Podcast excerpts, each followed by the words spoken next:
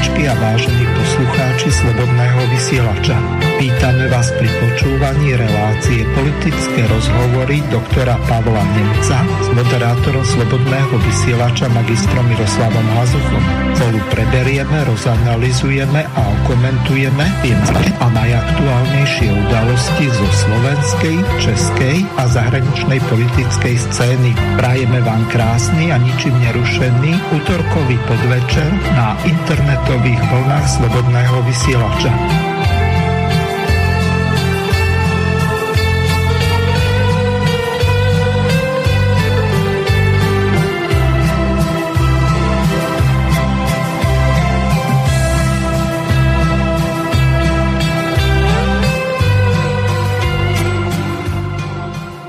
Vážené milé poslucháčky a poslucháči, od mikrofónu vás zdraví Miroslav Hazucha a takisto aj dnešného nášho hostia, doktora Pavla Nemca. Pavol, aký ste mali dnes deň? Ja prejem príjemné popoludne našim poslucháčom, takisto vám do štúdia. Deň bol ako každý iný, takže pracovný a takisto sa teším na dnešnú reláciu. Prichystal som si nejaké aktuálne témy, ktoré by sme mohli analyticky rozobrať takže ak dovolíte, mohol by som aj povedať. Chcel by som sa povenovať ohľadom e, súčasných alebo aktuálnych e, protikovidových opatrení v Slovenskej republike a jak vyzeráme v komparácii so svetom v dnešnom stave. Potom by sme mohli niečo zmieniť ešte o Kanade, kde boli veľmi zaujímavé, alebo sú stále veľmi zaujímavé, veľmi silné e, protesty voči diskriminácii obyvateľstva súvislosti práve s covidom a s covidovými opatreniami kanadskej vlády a tiež by sa mohli troška pomenovať e, takému fenoménu kultúrnemu, ktorý sa používa e, vo svete, je to také, by som povedal, e, cancel culture v anglicky, alebo, teo, alebo kultúra vymazávania nežiaducich ideologicky nevhodných názorov, pretože mám taký pocit, že sa to už začína uplatňovať aj v Slovenskej republike, takže niečo by sme o tom mohli našim poslucháčom povedať, aby sa im rozšíril teda odborný obzor a nakoniec sa povenujeme ešte aktuálnym diplomatickým riešeniam ohľadom napätia medzi Ruskou federáciou a Ukrajinou, pretože tam je naozaj tiež veľký pohyb. Mhm. Dobre, tak e, prejdeme k samotnej relácii. Tak ako ste povedali, tak e, budeme sa v úvode venovať e, zdravotníctvu. Hneď v úvode prehrám prvú ukážku sobotných eh, dialogoch, tak bol náš premiér alebo premiér Slovenskej republiky. Ja ho ani za nášho premiéra nepovažujem. Najmä po tom, čo sa momentálne deje v parlamente, ale to je na inú debatu. Takže prvá ukážka. Poďme na pandémiu. Počet infikovaných občanov totiž prudko stúpa. Minister zdravotníctva Vladimír Lengvarský predčasom hovoril o tom, že kritická hranica v nemocniciach je 3200 pacientov, ale to bolo ešte pred Omikronom. Teraz rezort tvrdí, že môžeme mať aj 5 až 7 tisíc hospitalizovaných.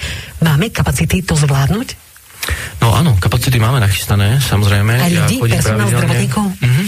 Áno, takto, ja, aby ste rozumeli. Uh, prvá vec, ktorú chcem povedať je, že stále je tu možnosť pre každého, kto sa chrániť chce, sa chrániť môže. Uh, jednak samozrejme vakcínou, hovoríme o vyslovene o očkovaní, máme vyše 800 miest, kde sa ľudia môžu dať zaočkovať a chrániť sa. Uh, tí, ktorí teda toto nepovažujú za ochranu, samozrejme tak e, v prudke vlne Omikronu zrejme budú nakazení, však vidíme, že tie počty e, prudko rastú. Pri Omikrone vidíme, a teraz čakáme e, ešte stále ten, v tých nemocniciach, hoci tie počty už neklesajú, ale začali opäť stúpať, tak uvidíme, aký budú samotné priebehy. Tie prvé, prvých ľudí, ktorých vidíme v nemocniciach, áno, je vidieť, že tie priebehy sú ľahšie, ale pozor, stále sú to ľudia v nemocniciach, čiže nechcem to nejako, nejako zľahčovať.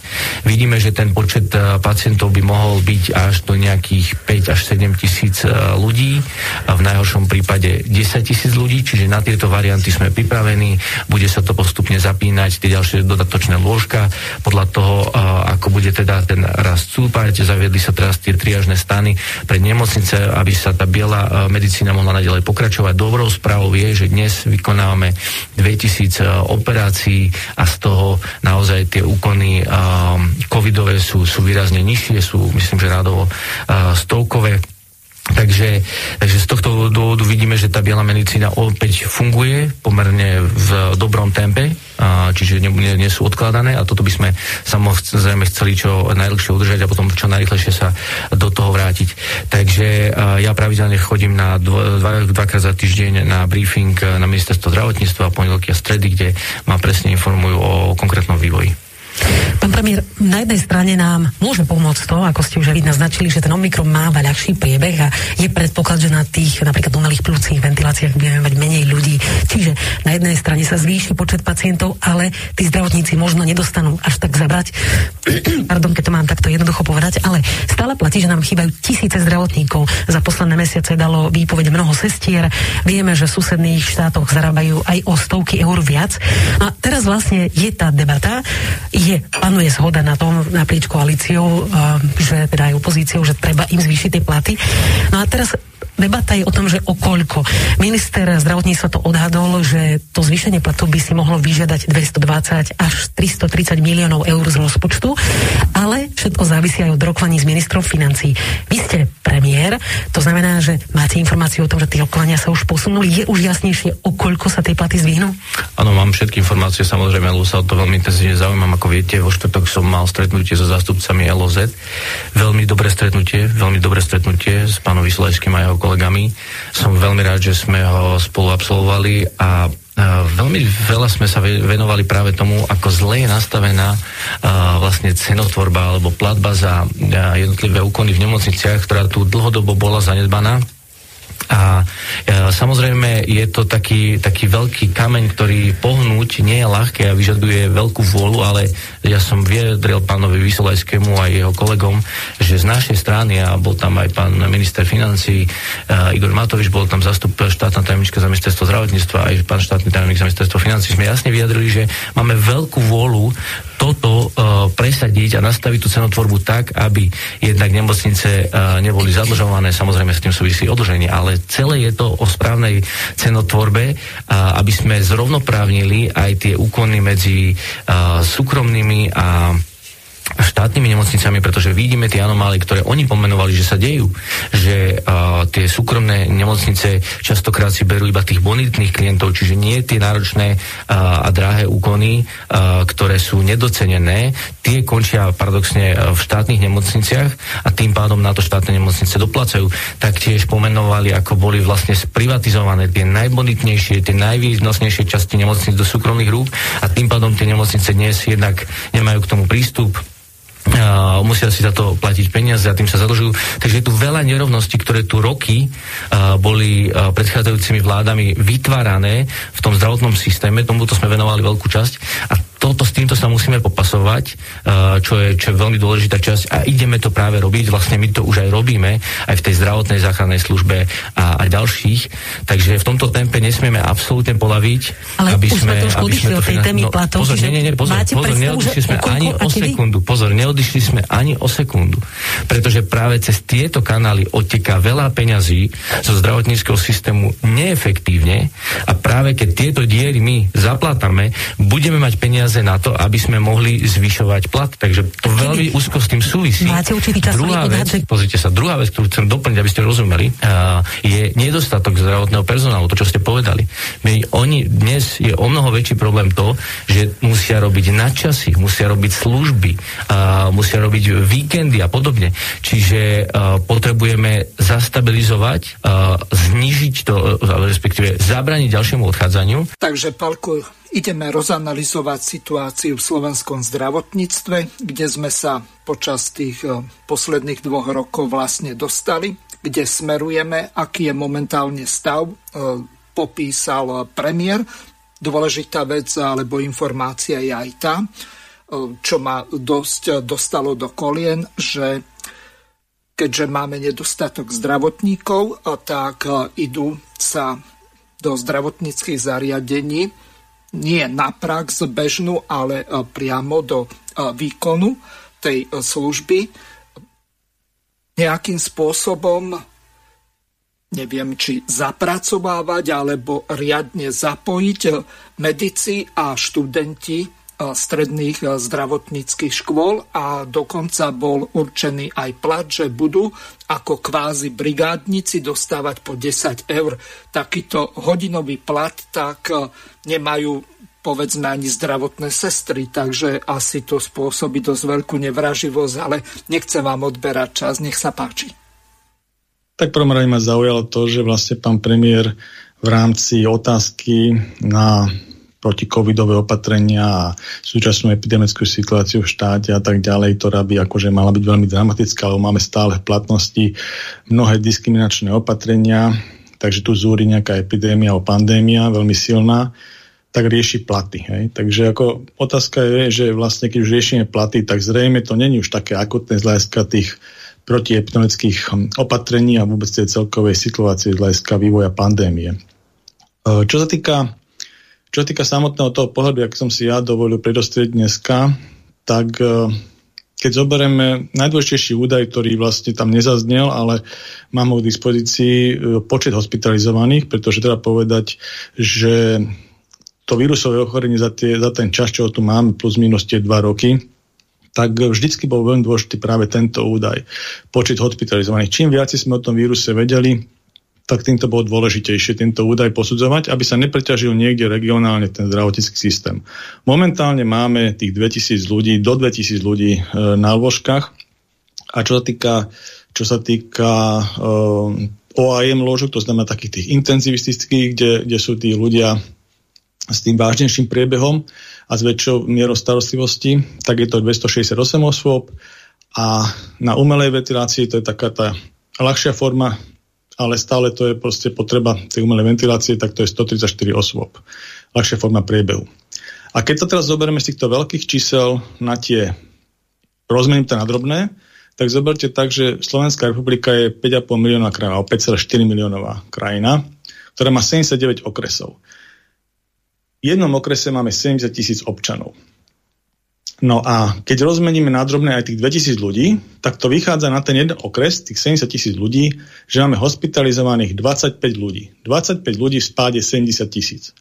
Keď zoberieme OAIM hospitalizácie, tých 268 na tie okresy, tak na tých 70 tisíc ľudí v tom jednom okrese pripadajú dvaja ľudia na intenzivistickom lôžku. A keď rozmeníme na drobné to high flow, umelú ventiláciu, tak to je 134 osôb, v jednom okrese na 70 tisíc ľudí sú to dve osoby na takomto lôžku, ktoré potrebuje umelú ventiláciu. Takže na 70 tisíc ľudí momentálne máme 25 hospitalizovaných ľudí z tých 70 tisíc, 3 osoby na OAIM lôžku a na umelej ventilácii dve osoby. A ja sa pýtam, či toto je tak veľké zaťaženie nášho zdravotníckého systému, aby sme tu mali toľko diskriminačných opatrení v tomto štáte v súčasnej dobe zavedených. Podľa mojej mienky nie. A o tohto sa treba odvíjať. Vyšla tu na nová vyhláška pána hlavného hygienika, už niekoľký upgrade poradí, ktorá by som povedal, že nezaviedla len diskrimináciu, alebo ne, nepotvrdila len diskrimináciu tzv. neočkovaných, ale zavedla diskrimináciu aj očkovaných, ktorá je absolútne medicínsky nelogická. Zaviedol pán hlavný hygienik vo svojej vyhláške tzv okrem OP režimu, to znamená očkovaný premorený, tzv. režim OP+. Očkovaný premorený, tam sú jasné diskripty, ktoré boli dané, že to znamená podľa očkovacej schémy bol zaočkovaný ten, ktorý bol, bol jednozložkovou vakcínou zaočkovaný, to bola firma Janssen, alebo e, dvojzložkovou, to znamená po mesiaci ďalšia dávka, druhá dávka, to boli tie mRNA vakcíny od Moderny alebo od Pfizeru a tým pádom po nejakom čase, myslím do týždňa, sa to tak počítalo do dvoch týždňov, bol tento človek, ktorý absolvoval to očkovanie plne zaočkovaný a teda splňal atributy. To mal prístup akože všade do tých, do, do tých súčasných požiadaviek. No a potom ešte bol premorený, to znamená administratívne to stanovili tak, že 180 dní po prekonaní covidu, to znamená, mali ste nejaký uh, pozitívny test PCR a potom po nejakej dobe negatívny PCR test a bolo to verifikované praktickým doktorom, to znamená doktorom pre dospelých. A uh, tento, od tohto dátumu tej verifikácie 180, 180 dní platila vlastne uh, platila uh, premorenosť. No a teraz to bolo také akože logickejšie, hej? ale samozrejme tie diskriminácie, ktoré boli dávané, že sa to vlastne e, tento režim e, zavádzal do vstupu, do e, obchodov a tak ďalej, tak to je, to je druhá vec. To znamená, že tým samozrejme tiež nesúhlasíme, ale teraz sa bavíme o medicínskej stránke veci, o plnej zaočkovanosti. Takže keď sa bavíme o plnej zaočkovanosti alebo teda premorenosti, tak takýto bol režim. To ešte malo nejaké medicínske opodstatnenie, aj keď diskusia o tom, že koľko sa udržia protilátky v tele, je tiež rôzne, lebo sú ľudia, ktorí majú po premorení covidom protilátky v tele v nejakom, nejakom to minútkom zložení aj rok. Už také máme výsledky, také štúdie sú a sú také, ktorí po mesiaci po premorení nemajú. Samozrejme záleží ako tie protilátky, záleží ako bola nálož premorovacia a tak ďalej. A tiež nevieme verifikovať to, že do akej miery tzv. tá celulárna imunita, tá pamäťová, tá T lymfocyty z tej celulárnej imunity dokážu e, v sebe držať tú informáciu o tom premorení a jak sú schopní potom rýchlo urobiť e, tie protilátky v rámci tej novej reinfekcie. Štúdie hovoria, predpokladané v nejakom postulate, že mohlo by to byť až do troch rokov. Ale toto sa nevie nejakým spôsobom stanovať, lebo na to nie sú testy testy sa stanovujú len z tých dvoch, e, teraz je len z tej humorálnej imunity, to znamená tej protilátkovej.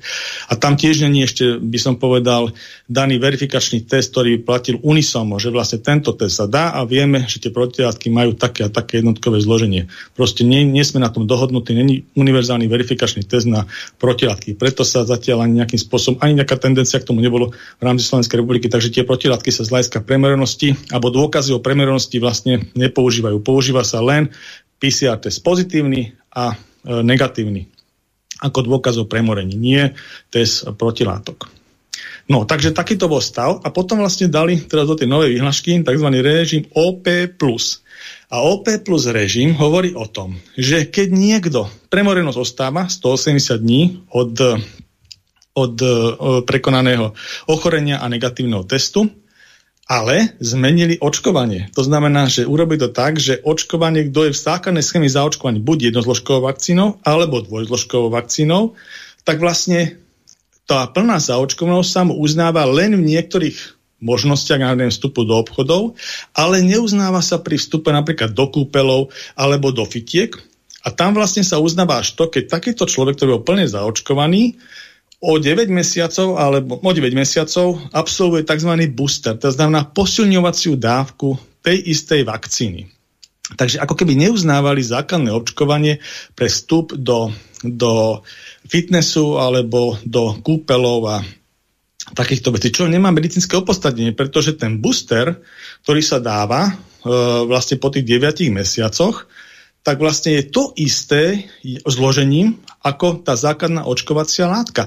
A tá vlastne slúži len na to, ten booster, že vlastne sa predpokladá, že keď má za, za, základnú očkovaciu schému absolvujete, buď jednozložkovú alebo dvojzložkovú, tak vlastne po nejakom čase, dajme tomu do tých 9 mesiacov, tie protilátky postupne klesnú, celárnou imunitou sa nezaoberajme to pamäťovo, lebo ako nie je to tak jednoznačne uzrozumené, že dokedy trvá.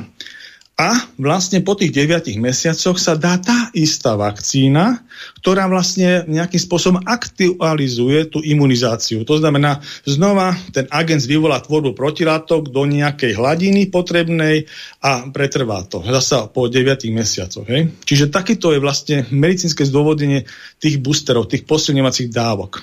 Ale to, čo robil pán Mikas, tak vlastne poprel celú tú účinnosť tej očkovacej schémy tej základnej očkovacej schémy. On vlastne urobil taký predpis, aké by z jeho nejakého popudu, proste, ja neviem, jak, jak to myslel, proste rozhodol o tom, že vlastne tá základná očkovacia schéma, a nemá to medicínske opostade, tá základná očko, očkovacia schéma vlastne sama o sebe, keď prebehne, je nedostatočná.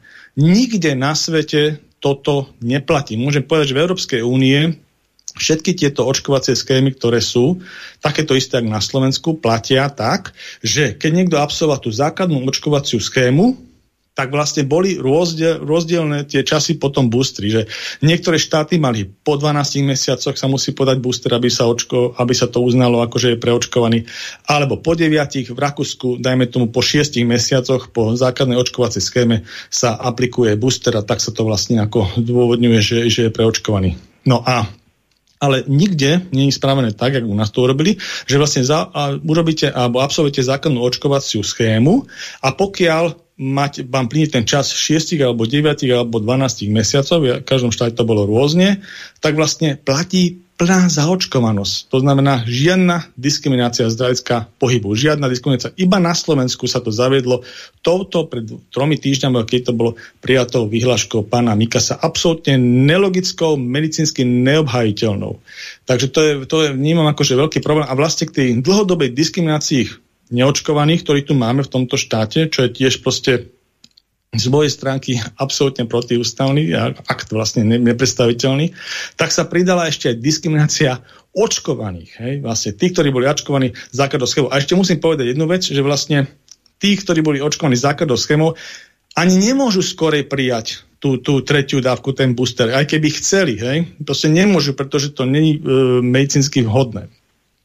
No, takže taký, takýto stav, takúto vyhlášku sme tu, sme tu prijali, absolútne nelogickú. Ešte jedna vec sa potom urobila, že vlastne keď sa na to prišlo, že rôzne európske krajiny majú tie boostre podávané z hľadiska ich internej vnútroštátnej legislatívy uh, v tých rôznych termínoch, to znamená 6, 9 až 12 mesiacoch, tak sa zjednotila od 1. februára Európsko, rozhodnutie Európskej komisie, že bude sa teda booster podávať po 9 mesiacoch po základnej očkovacej schéme, buď jednozložkovej alebo dvojzložkovej. Ale všade platí, že keď niekto absolvuje jednozložkovú alebo dvojzložkovú schému, tak je plne zaočkovaný a plne imunizovaný. Takže toto, toto je naša veselá, veselá vyhláška pána, pána Mikasa.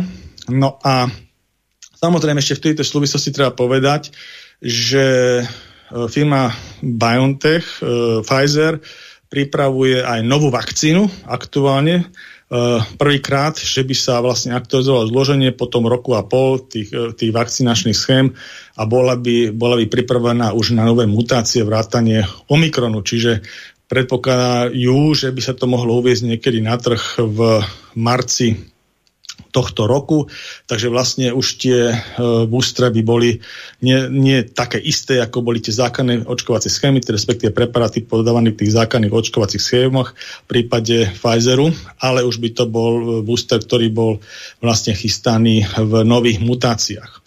A tak sa aj uvažuje do budúcna, že by to bolo vlastne E, pravidelne menené na tom matrixe podľa aktuálnych vírusových kmeňov. Takisto, takisto, ako sa to roky, rokuce robí s chrypkou, kedy sa vlastne z tých vírusov e, chrypky podľa určitej metodiky pripravuje Eh, antenuovaný kmeň, o ktorom sa, viaceré kmene, o ktorých sa predpokladá, že budú dominantné v tej nadchádzajúcej kvázi chrípkovej sezóne. A potom sa urobia očkovacie látky a tieto sa, tieto sa podávajú na dobrovoľnom princípe.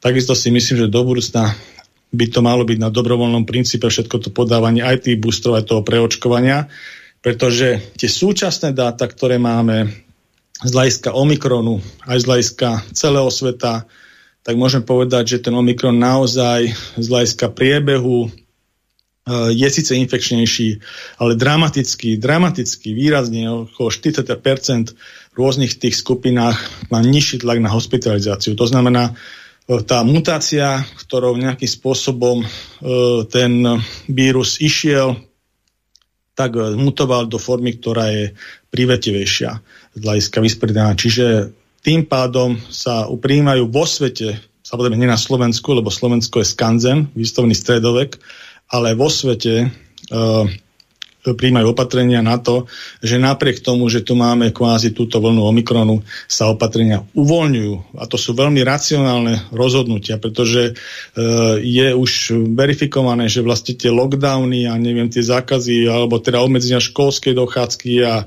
iné obmedzenia z hľadiska tých prístupov do tých obchodných sietí proste už nemajú ten efekt. Nemajú ten efekt. Jedine, čo sa ešte necháva, tak sa prechádza do, to, do toho odporúčania tých rúšok v interiéri, ale tie sú štáty, ktoré už aj toto, toto plánujú zrušiť. Takže tá Slovenská republika uh, zatiaľ by som povedal, uh, ide, ide opačným smerom, čo sa týka uvoľňovania opatrení, v podstate neuvoľnila nič, ešte to takto nelogicky e, sprísnila. A musím povedať ešte ďalšia vec, čo mi veľmi vadí v Slovenskej republike, že sa tu extrémne preferuje testovanie e, na úkor, na úkor iných, iných možností a nebudem hovoriť o tom, že sú tu prepojenia medzi rezortom alebo niektorými personálmi na rezorte ministerstva zdravotníctva alebo politických štruktúrach s týmito testovacími firmami, laboratóriami.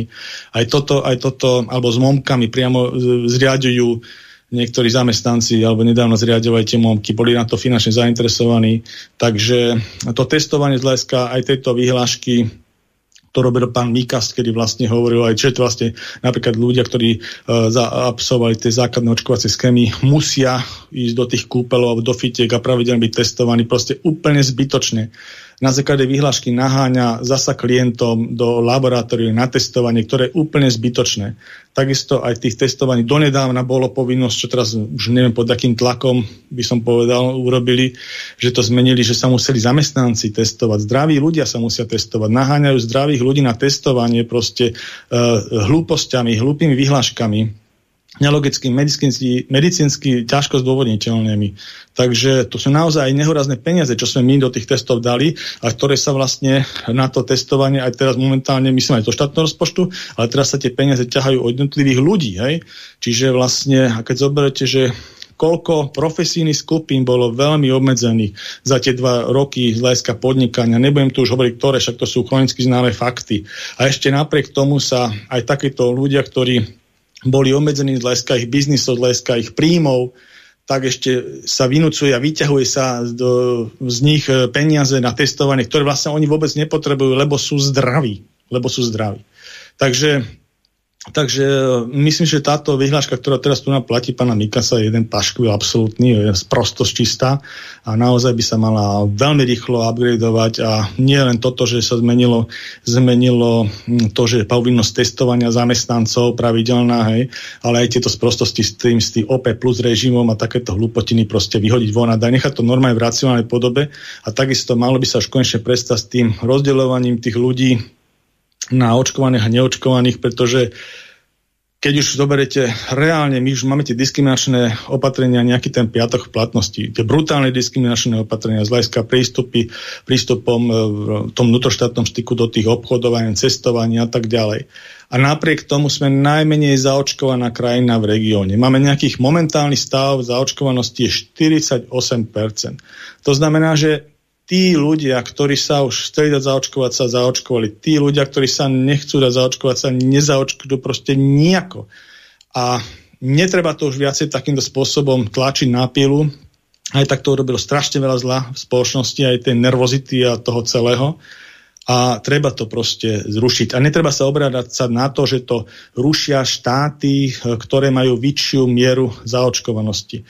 Bohužiaľ, môžem povedať, že tie štáty, ktoré majú vyššiu mieru zaočkovanosti populácie, zrejme majú aj lucidnejšie a príčetnejšie vlády, ktoré príčetnejšie a lucidnejšie komunikovali s tým obyvateľstvom a nie tak násilne a vulgárne, ako to robila vláda, ktorú máme momentálne v, v exekutíve. Takže je to aj ich zrkadlom, alebo hlavne ich zrkadlom, tá nízka miera zaočkovanosti, pretože e, naozaj neskutočne tlačili na pílu a, a proste toto je toho dôsledkom. Takže tých 48% pokladám za výsledný stav a tiež si myslím, že tejto súvislosti je zaujímavý aj fakt, že napríklad som si všimol, v Českej republike bolo rozhodnutie, bol to aj veľa podaní samozrejme na tú diskrimináciu, ale tie slovenské, slovenské súdy majú veľmi spomalené rozhodovanie vo veciach, ako nedávno v podstate skoro po dvoch rokov e, odsúdili, že vlastne bol, bol v rozpore so zákonom robený vlastne tá karanténa na začiatku, čo bola aplikovaná, že ľudí vozili do gabčíkov a tak ďalej z hraníc, keď, keď vlastne čakali na tzv. pozitívnu negativitu toho testovania. Zdravých ľudí dávali do karantény, externých karantén. Takže až po nejakom roku a pol, keď to už je dávno zrušené, tak náš nejaký súd, myslím, že ústavný skonštatoval, že vlastne to bolo ako nie v súlade s, s ústavou. No tak proste ako, to je veľmi neskoré rozhodovanie. To je rozhodnutia týchto nezávislých inštitúcií sa majú diať v reálnom čase, keď to ešte má zmysel, nie ex post. A musím povedať, naproti tomu zo zahraničia príklad, ja som si povedal teraz e, rozhodnutie uh, Najvyššieho správneho súdu v Českej republike, ktoré, ktoré uh, rozhodlo o tom, že keď niečo není zákonom uložené ako povinné, zo zákona, že to vypláta povinnosť, tak nie je možné občanov nejako, nejakým spôsobom podmienovať plnenie niečoho. Hej. Musí to byť uložené zo zákona. A musím povedať, že v Českej republike momentálne majú tiež platnosti nejaké diskriminačné opatrenia, ktoré tým pádom vlastne strácajú platnosť. To znamená, že toto rozhodnutie toho najvyššieho správneho súdu prichádza ešte v reálnom čase. V reálnom čase, kedy to ešte môže tú situáciu, tú zlú situáciu zmeniť. Hej? Že to nerobia niekedy až o dva roky 2024, alebo kedy, keď už dávno je mimo. A to je veľmi dôležité, aby fungovali nezávislé inštitúcie, lebo potom máme strašný problém s vynúcovaním reálneho práva v reálnom čase. A to je problém aj Slovenskej republiky. A myslím, že sa to netýka len tejto epidemiologickej situácie a týchto, týchto tzv. epidemiologických obmedzení, ktoré sme tu mali vyslovene e, protizákonného, protiústavného príjmaných, hej, ale ako viacerých súčastí, ale teraz sa venujeme aj tento. Takže tá diskriminácia, ktorá v súčasnosti je v platnosti aj podľa môjho názoru, že kvôli tomuto, že to nemá medicínske opodstatnenie, nehovorí o tých právnych aspektoch, tak by sa mala zrušiť naozaj. V súčasnosti covidová pandémia na Slovensku a myslím, že aj v celej Európe už pomaličky odoznieva a nepredstavuje nejaké výrazné, výrazné riziko. Rozhodne si nemyslím, že by to malo dosahovať také čísla ako 5 až 7 tisíc hospitalizovaných eh, v nemocnici. To si myslím, že sú house numera, takisto ako boli, ja neviem, nejaké také postuláty, že by to malo byť nejakých 10 alebo 15 tisíc mŕtvych uh, v tejto, tejto covidovej sedne. Tie sa tiež nejakým spôsobom nenaplnili. Takže ako mm, sledovať to treba samozrejme. Rozhodne si nemyslím, že treba sledovať nejaké dáta o, o pozitivite testovaní, hej, a vôbec ako tie, te, potrebu testovaní treba nejakým spôsobom oklieštiť tú, tú z vyhlášky, hej, tú potrebu testovania. A druhá vec ani to sledovanie, to sú irrelevantné dáta na rozhodovací proces z hľadiska pandémie. Jediné relevantné dáta, ktoré sa majú sledovať v súčasnej doby sú, sú hospitalizácie, nič iné, hospitalizácie. A v rámci hospitalizácie potreba intenzivistických lôžok okay, a potreba high flow proste a týchto akože komplikovanejších priebehov hospitalizácie. Lebo máme veľa hospitalizácií, ktorých primárne je síce infekčný ten človek, ale ale za tú hospitalizáciu uh, môžu iné komorbidity, ktorý ten človek má, to znamená iné diagnozy sprievodné. A samozrejme, keď máte iné diagnozy sprievodné a máte ešte infekciu, tak väčšinou tie diagnózy, a pri COVID to platí takisto aj pri iných infekčných ochoreniach, sa zhorší ich priebeh, horší sa ten stav. Takže tí ľudia sú hospitalizovaní nie na základe covidovej diagnózy, aj na základe toho, že COVID ako infekcia sprievodná zhoršili základné ochorenie, ktoré mali aj, aj tak, mimo tej infekcie. Takže potreba vlastne takýmto spôsobom e, rozanalizovať tie jednotlivé hospitalizácie. A podľa toho, kde, akom regióne, ja som to hovoril na paušali, ak to vychádzajú tie počty, samozrejme môže byť nejaký Uh, viacej problémový okres môže byť, menej problémový, problémový okres, tak v rámci toho okresu by sa to, uh, by sa to potom riešilo ktorý bol priťaženejší a kde by tie hospitalizácie nejakým spôsobom e, vyskočili. A rozhodne by sa neobmedzoval už ten život v celom štáte. To znamená deti v školách vo všetkých formách, to znamená od e, škôlok, e, základných škôl, stredných škôl, vysokých škôl bez obmedzenia, takisto všetky obchody otvorené, bez rozdielu testovaní teda to, toho OP režimu, jak to máme teraz, proste očkovaný, neočkovaný, premorený, proste normálne fungovaný život v štáte. Čo sa týka cestovania, tam je to troška iná hra, pretože tam prichádzajú iné štáty do, do, a iné spoločenstva do rozhodovacieho procesu, takže tam určite v rámci e, Európskej únie sa bude hľadať dohoda medzi, medzi týmto stykom, myslím hlavne v rámci šengenského priestoru, kde si myslím, že tiež by sa malo už upustiť od tých kontrol, ktoré teraz máme, ale tak uvidíme, aká bude, aká bude situácia. A jedine, čo by som nechal, tak v rámci šengenského priestoru ten extra vstup, to znamená z iných tých krajín, tak tam e, môže byť ten vstupný, vstupný test, PCR test a vlastne pokiaľ nebude výsledok, tak by ten človek nevstupoval do štátu a môžeme to podmieniť očkovaním a tak ďalej, ako to sa dá, ako to sú všetko veci, ktoré sa dajú nejakým spôsobom rozumne zdokladovať, ale myslím si, že v rámci vnútorného života v Slovenskej republike už tie, tie, tie momentálne opatrenia sú, sú proste neopostatené. Jedine ešte, ešte čo týka tých rúšok, to by som tiež dal vyslovene už na, na e, dobrovoľnosti. To znamená, môžeme to odporúčať ale už by som to nevynúcoval v tých interiéroch, to tiež proste naozaj tie čísla, ktoré máme, už uh, nenasvedčujú k tomu, že to bude horšie. Myslím, že teraz aj keď som videl tie vlny toho Omikronu ako infekcie v tých štátoch boli veľmi krátke, boli týždňové, dvojtýždňové a už to išlo dole z tej špičky. Myslím, že Slovenská republika sa nachádza možno teraz niekde špička, tak to už, to už pôjde len, len dole. Nepredpokladám, že by sa ten stav zhoršoval. A keď tak, tak možno len v nejakom konkrétnom regióne. No, išiel by som smerom teda uh, k tej Kanade. Tam bolo Eh, určite mnohí diváci a teda poslucháči Slobodného vysielača to zaregistrovali, aj keď musím povedať, že v našej tlači sa to tak pomerne dosť handlivo, hlavne v tých neomarxistických mediálnych domoch prezentovalo. V tej Kanade bolo ten uplynul od toho, od toho konca januára podstate až do dnes nejakých 12 dní veľmi silný odpor voči diskriminačným opatreniam, ktoré e, zaviedla vláda, kanadská vláda Justina Trudeau, ktorý, ktorý musím povedať, že je taký liberálno-progresivistický e, premiér, ktorý nedávno mal, teda bol donútený e, a zvolal teda voľby predčasné, ale ich vyhral, zložil vládu ale zavedol veľmi silné diskriminačné opatrenie smerom k diskriminácii e, neočkovaných. A No, tá krajina, Kanada má okolo 77% zaočkovanosť a v tom januári 2022 zaviedol diskriminačné opatrenie, ktoré spustilo tie konvoje slobody e, kanadských kamionistov a to bolo opatrenie, ktoré vlastne požadovalo od kanadských kamionistov, ktorí robia tranzit medzi e, Kanadou a Spojenými štátmi, že keď sa budú vrácať do Spojených štátov, tak vlastne, e, keď sa urobí ten tranzit, tak musia byť, musia byť zaočkovaní.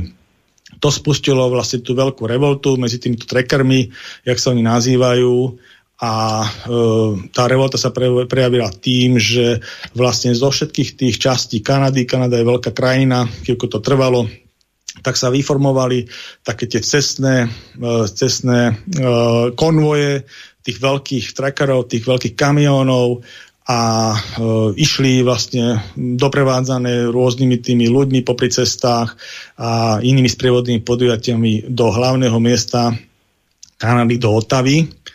Malo to e, veľkú sledovanosť v, Kanade, hlavne na sociálnych sieťach, ktoré im tiež ako m, v rámci v rámci kultúry, culture kultúry, proste vymazávania, tak e, tak vymazali e, tie, tie, tie ich e, stránky, ktoré mali až milión e, followerov, ale potom vlastne ich zase naspäť nahodili, aby teda mali taký pocit, že by im troška tú, tú akcieschopnosť oklieštili úrady, ale potom si, si uvedomili, že to je celkom správny postup, takže im to naspäť nahodili na tých Facebookoch, na tých sociálnych sieťach, na Twitteroch.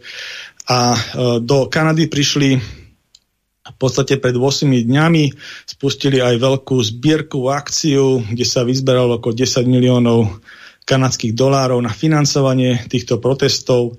No a v Kanade, teda v Otave, keď došli, tak vlastne zablokovali e, mnohé, mnohé kľúčové komunikácie, e, aj, aj mosty v Otave, a vlastne tými svojimi veľkými kamionmi, no a zablokovali aj v iných mestách, e, nebolo to potom už len do toho, lebo bolo toľko tých protestných konvojov, že už nešiel všetko do hlavného mesta, ale aj iných tých veľkých miest v Kanade uh, dorazili a blokovali tie hlavné proste, a doteraz blokujú tie hlavné cestné prúdy, takže je tam ako uh, Toronto, Quebec, Winnipeg, blokujú aj, alebo blokujú aj hraničné priechody, E, medzi Spojenými štátmi a, a Kanadou. Takže, takže sú to obrovské protesty s veľkou publicitou. Teraz tie kanadské úrady, samozrejme tiež bol také zaujímavé sprievodný fakt, že premiér e, prvý deň, keď sa zablokovala, alebo tesne predtým, ak sa zablokovala Ottava, hlavné mesto, tak e, sa vytratil hlavného mesta, bolo to aj publikované na neznáme miesto, potom dal e, cez diálny prístup e, tlačovú správu, že vlastne dostal COVID, tak išiel do karantény. Tak to bolo také troška úsmevné. No a z tej karantény sa vrátil po týždni a dal vyhlásenie, že by sa to teda už mal nejakým spôsobom tie procesy skončiť, lebo na začiatku treba povedať ešte predtým, ako išiel do tzv. karantény, tak uh, veľmi dehonestoval ten, ten, tie konvoje prvotné pri tých prvých prvých, že, že to je nejaká menšina nepodstatná a proste bagatelizoval celý ten protest a tak ďalej. A ešte dával tam také rôzne tie nálepky, ktoré sú práve práve, práve te, pre tú culture, culture proste uh, uh, signifikantné, také ostrakizujúce nálepky. A hodne sa to používalo aj pri tých amerických protestoch, MeToo alebo alebo aj ten, ochrane tých životov BLM, čiernych životov, na čiernych životoch záleží, aj pri týchto veciach to používalo, takže on vlastne politicky z týchto uh, radikálne lavicových, progresivistických uh, kruhov pochádza, kanadských, takže je dosť inšpirovaný touto kultúrou, ktorá vlastne v Amerike vznikla, touto vymazávacieho, takže veľmi ostrakizoval aj týchto kamionistov a celé to snaženie ako uh, za, tú, za tú slobodu a zrušenie tých diskriminačných opatrení.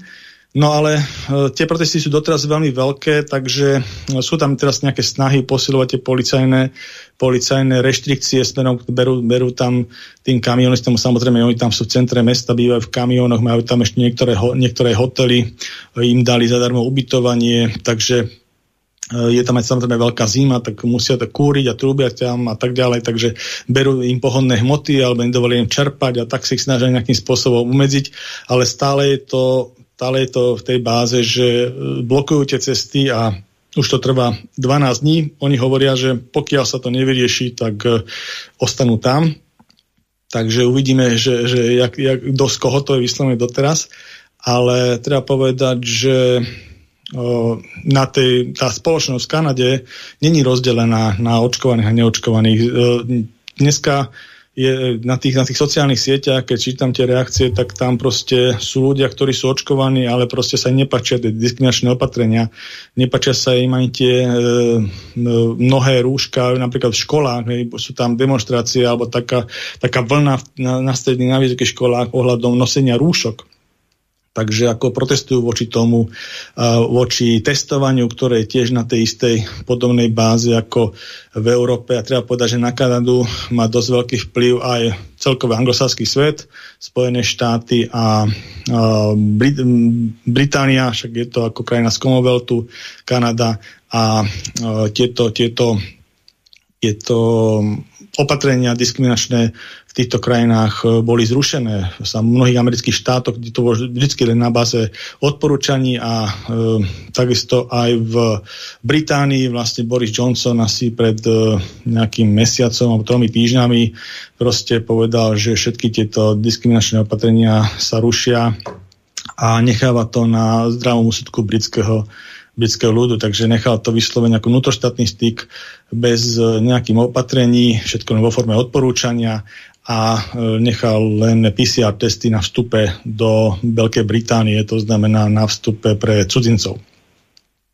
No a podobne sa, e, podobne sa uberá aj zvyšok Európy, inšpirovaný týmito dátami samozrejme medicínsky, ktoré majú a takisto aj ostatnými týmito krajinami veľkými, takže tie opatrenia sa obmedzujú alebo rušia tie diskriminačné aj v Španielsku, Portugalsku, v Česku, Švédsku, Fínsku, Norsku, Dánsku. Jediná výnimka, e, kde je zrovna tu na pri nás na juhu, kde vlastne Rakúska republika išla presne opačným smerom, ale stalo to troch kancelárov miesto. E, rozhodli sa ísť formou povinného očkovania, schválilo to aj horná aj dolná komora alebo tá dolná horná komora ich parlamentu, takže pre dospelú populáciu s výnikami tehotných žien a a ľudí, ktorí z medicínskych dôvodov alebo zdravotných dôvodov sa nebudú dať zaočkovať a majú o tom potvrdenie od lekára, to povinné očkovanie a majú to aplikovať, myslím, že priebehu, priebehu toho marca.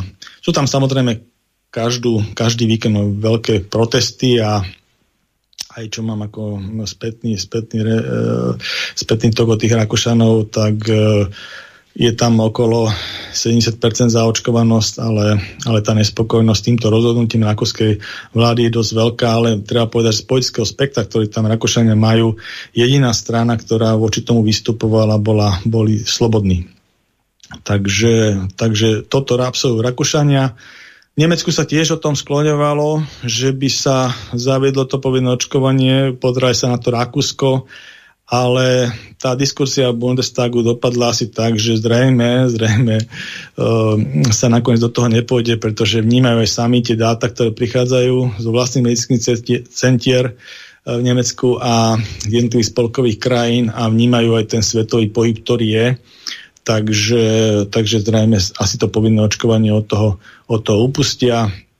Pohrávali sa s tým svoj času aj v Českej republike odstupujúca vláda Ehm, pána Babiša, ale nakoniec nová nástupujúca pána Fialu to, to zrušila. No u nás e, povinné očkovanie e, nehrozí, to už definitívne je vybavené, ale tie ostatné diskriminačné opatrenia, ktoré tu máme, stále, stále sú nejakým spôsobom v platnosti a vravím, že je to na zdravom úsudku, na zdravom úsudku e, medicínskeho vedenia aj jeden minister zdravotníctva, pán komisie, ale hlavne vlády, lebo však ona je končnú dôsledku na to, za to zodpovedná, tak eh, myslím, že je čas to prehodnotiť. Aj túto vyhlášku nepodarenú, tento fakt paškujú, čo napísal pán Mikas, ale aj celkové, celkové ten rozsah tých, tých opatrení.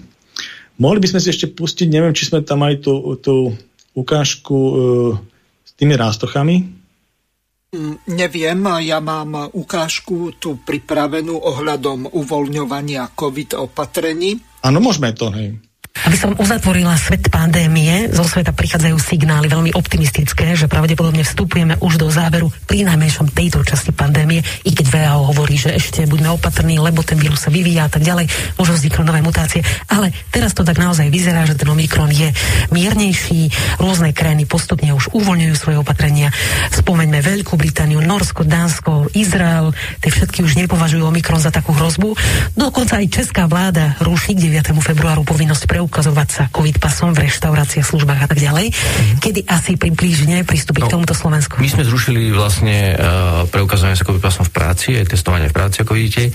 Ja som uh, taktiež povedal, rád to poviem aj tu, uh, ak to náhodou zaniklo v informáciách, že uh, ako náhle Omikron bude doznievať, tak smerujeme k tomu aj my, že uvoľníme všetky opatrenia. Uh, vidíme, že tá premorenosť bude veľmi vysoká. Uh, zatiaľ nevidíme nejaký variant, ktorý by bol silnejší, čiže skôr by to bolo na ústupe a tam už všetci sa tešíme na to, e, že sa vrátime do, tak by som povedal, života pred pandémiou, aj keď nikdy to nebude už také isté, ale, ale už tie opatrenia by neboli platné a mohli by sme vlastne sa voľne pohybovať. Takže ja si myslím, že musí, u nás tá vlna ešte je na, na, na vzostupe, tá kulminácia uvidíme, či bude na prelome februára, marca, ale je to niečo, čo chcem ešte s konziliom prebrať a potom oznámiť e, nejaký bližší dátum, aby sme jasne povedali, že pod znením Omikronu opúšťame opatrenia. Takže, Palko, môžete sa dotknúť aj tých rásoch a samozrejme aj k týmto uvoľňovacím opatreniam, o ktorých hovoril premiér Heger. Ako to vlastne bude? Takže ja by som len dodal, že smelo pán premiér do toho a tá, tá kulminačná vlna podľa môjho názoru je teraz a nie až na prílome februára, marca.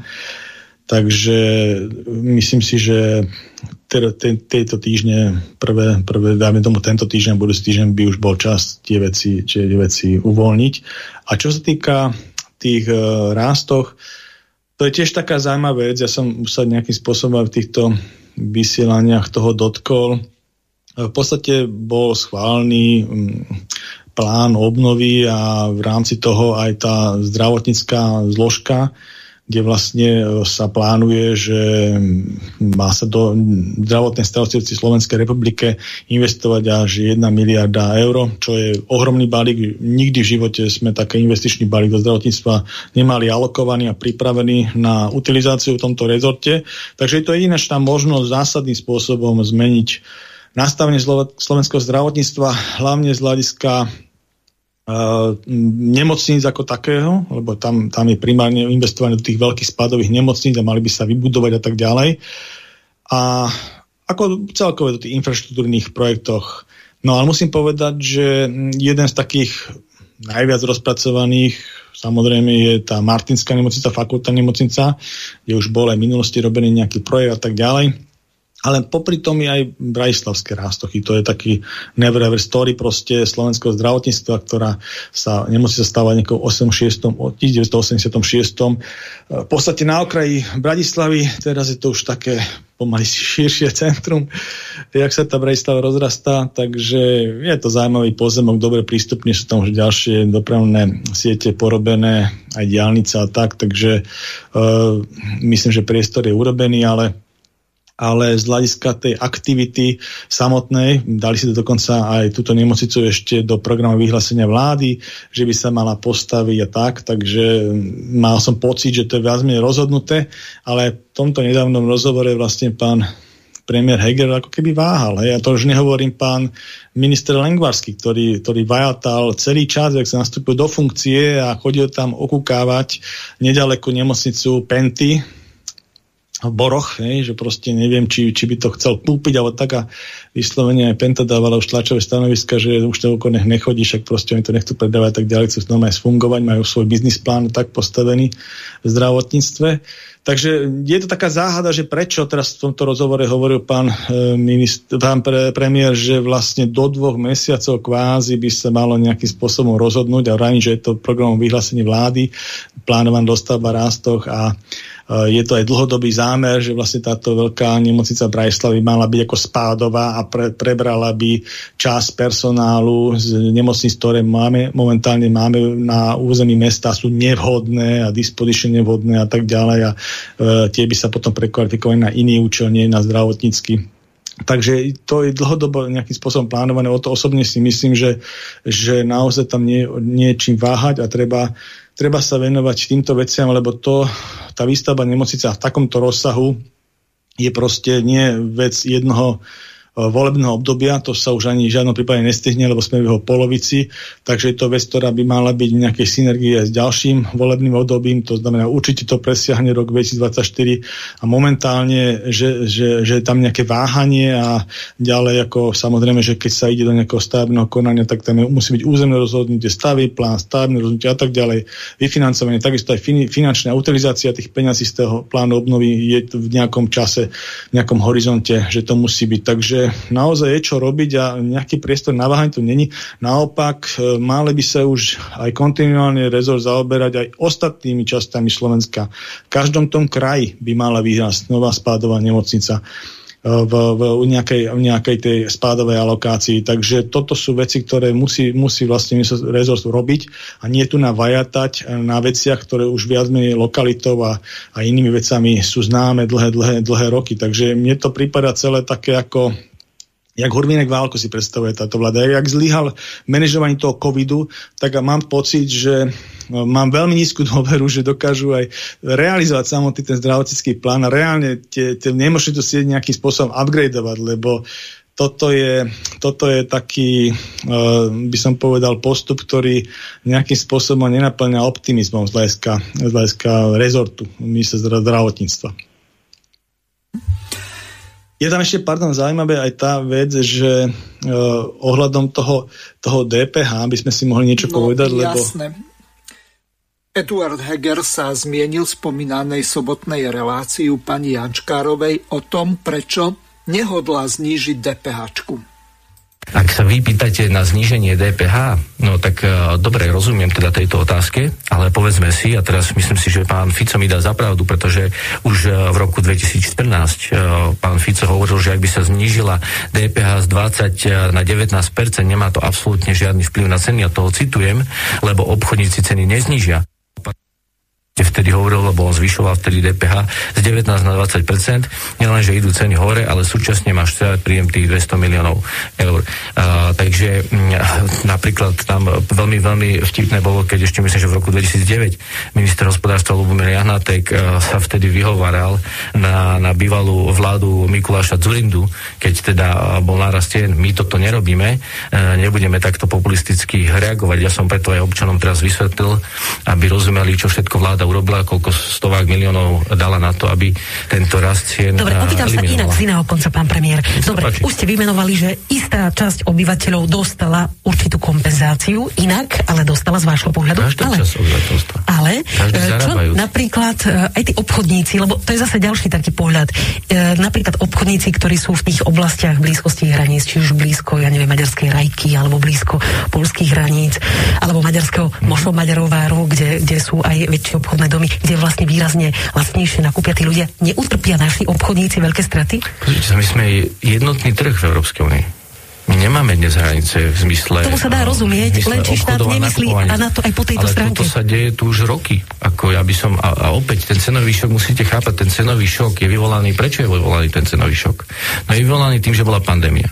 Čiže bo, my sme, si spomente na marec 2020, apríl 2020, ekonomika sa vyslovene zastala, zastavila. Čiže bol veľký prepad ekonomik. Samozrejme, teraz sa to dobieha a je prudký štart.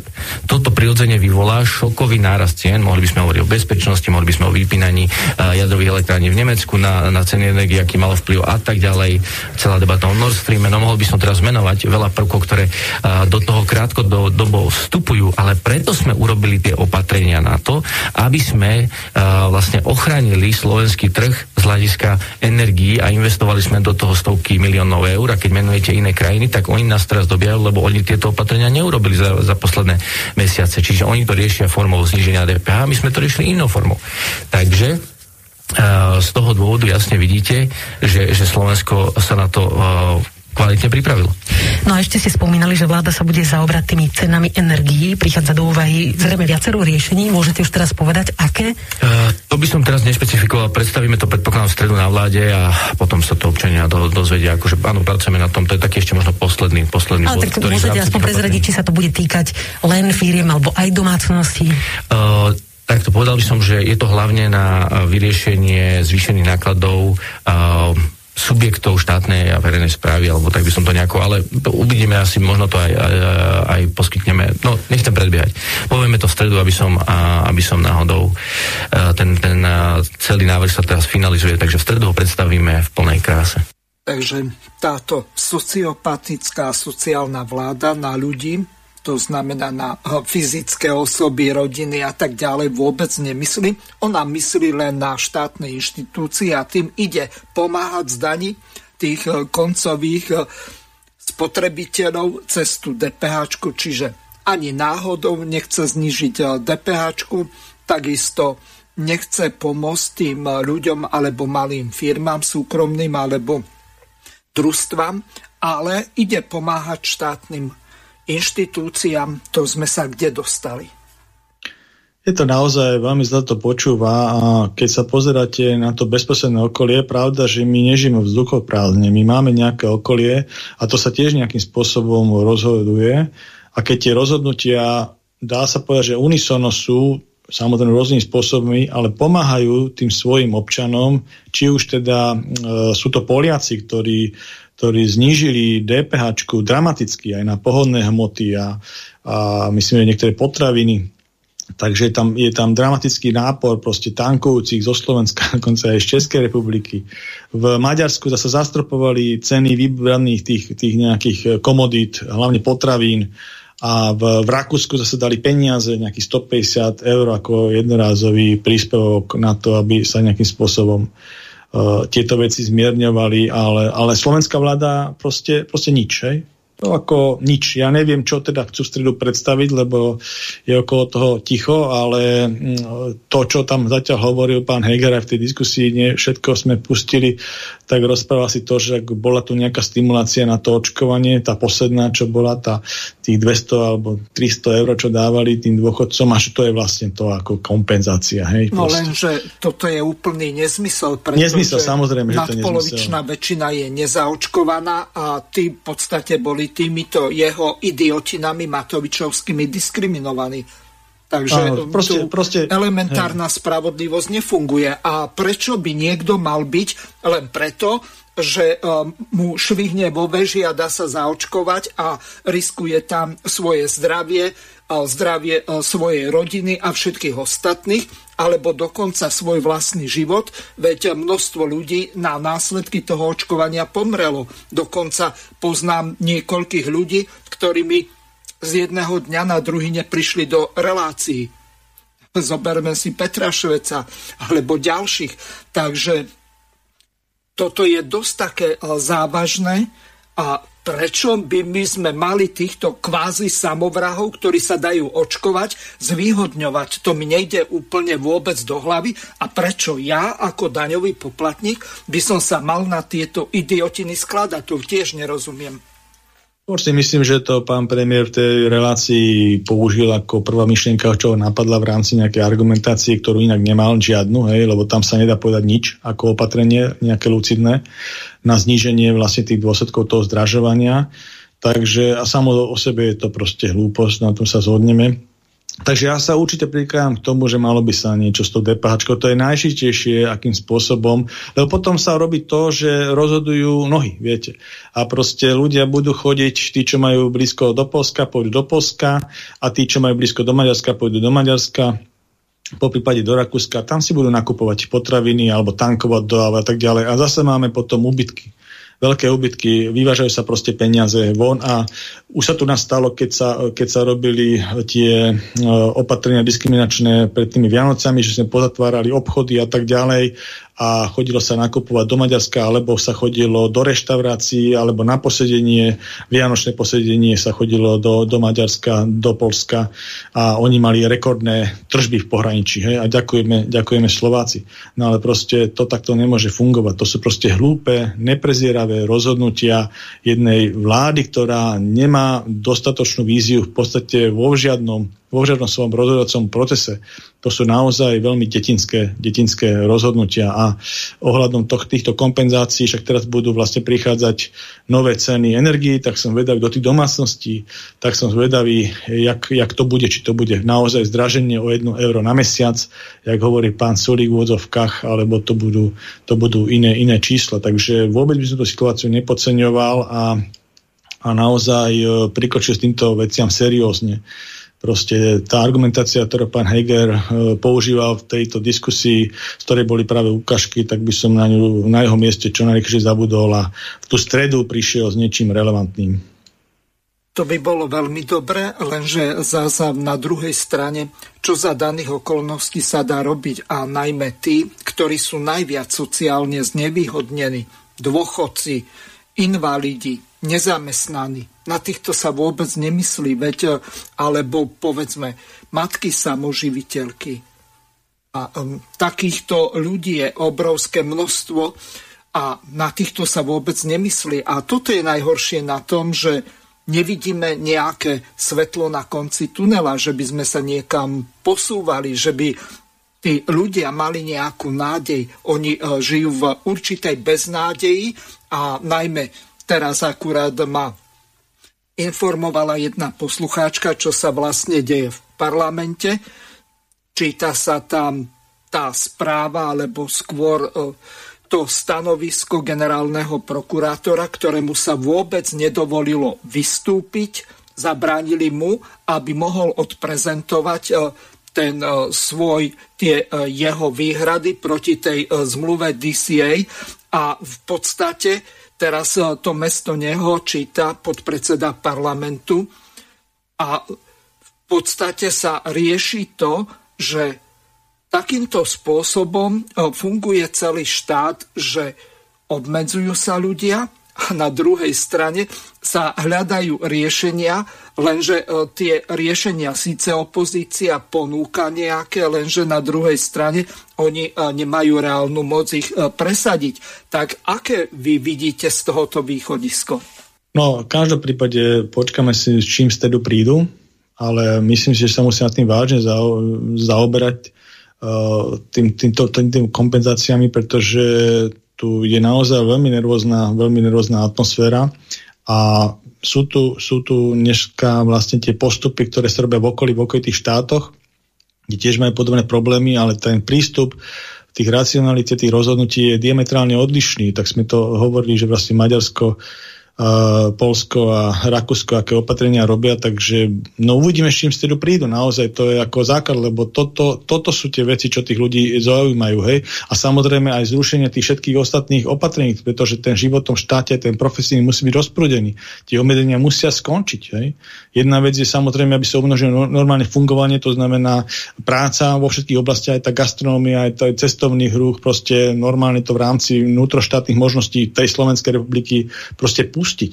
A ďalšia vec vlastne, aj tie kompenzačné opatrenia, však máme tu nejakého ministra financí, po debate s tými ďalšími rezortami dá sa všeličo urobiť tie peniaze z tých jednotlivých rezortov, však sú tam rôzne alokácie, tak uh, prekopať jednotlivé položky a posťahovať to a dať to z investičných peňazí alebo iných peňazí proste do týchto kompenzačných, lebo ten náraz tej drahoty, a môžeme hovoriť o Matovičovej drahote, alebo Kolárovej drahote, alebo Remišovej drahote, alebo Sulíkovej drahote, bude enormný na ten národ. Takže to určite sú vážne témy toto. Môže to skončiť no, Všelijako, viete. Mhm. Ich argumenty najmä ministra financí spočívajú v tom, že oni pokiaľ by napríklad znížili tú DPH z 20% na 10 alebo na 5%, tak v podstate tie ceny v tých obchodoch by sa neznížili. Nakoniec to do určitej miery eh, tak aj fungovalo, pretože automaticky si obchodníci dajú vyššie marže a prakticky sme na tom istom a štát stráca. A zase na druhej strane, keďže žijeme v trhovom hospodárstve, tak nemôžeme stanoviť nejaké maximálne ceny, hoci napríklad Maďarsko sa k tomu odhodlali. Takže čo za daných okolností sa vôbec dá robiť, ak nechcem tým povedať, že kde nie je vôľa, tam nie je cesta.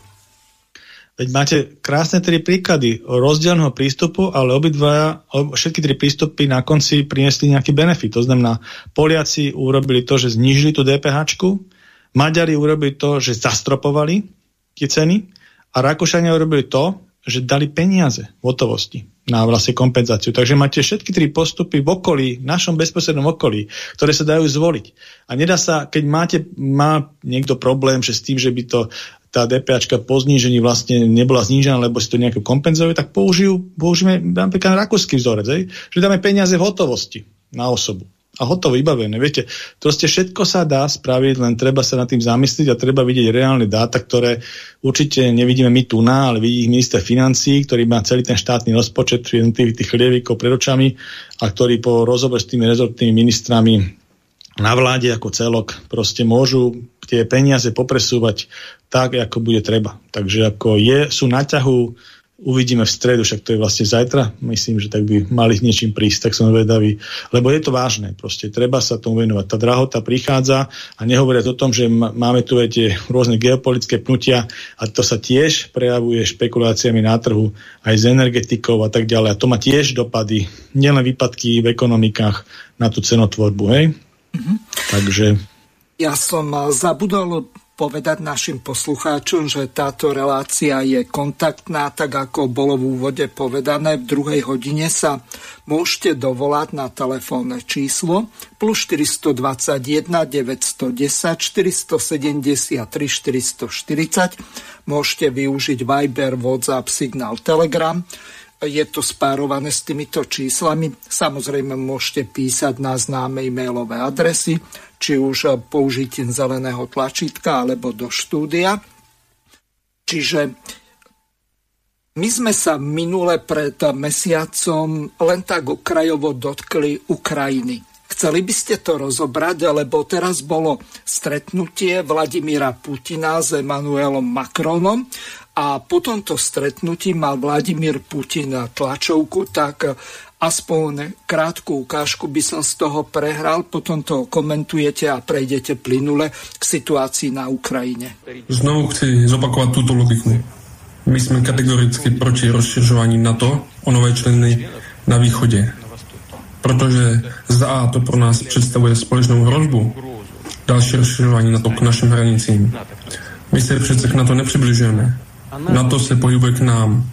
Proto tvrdit, že Rusko se chová agresivně, přenejmenším neodpovídá zdravé logice. Co pak jsme šli k nějakým hranicím? to k nám se dostala infrastruktura NATO. To za prvé. Za druhé, proč je případné připojení Ukrajiny tak nebezpečné? Je tady problém. Evropské země, včetně Francie, se domnívají, že Krym je například součástí Ukrajiny. Ale podle nás je to součást Ruska. A pokud se pokusí tuto situaci změnit vojenskými prostředky a doktrina Ukrajiny uvádí, že za A Rusko je protivník a za B je možné vrátit Krym vojenskou cestou. Představte si, že Ukrajina je členem NATO. Pátý článek nebyl zrušen.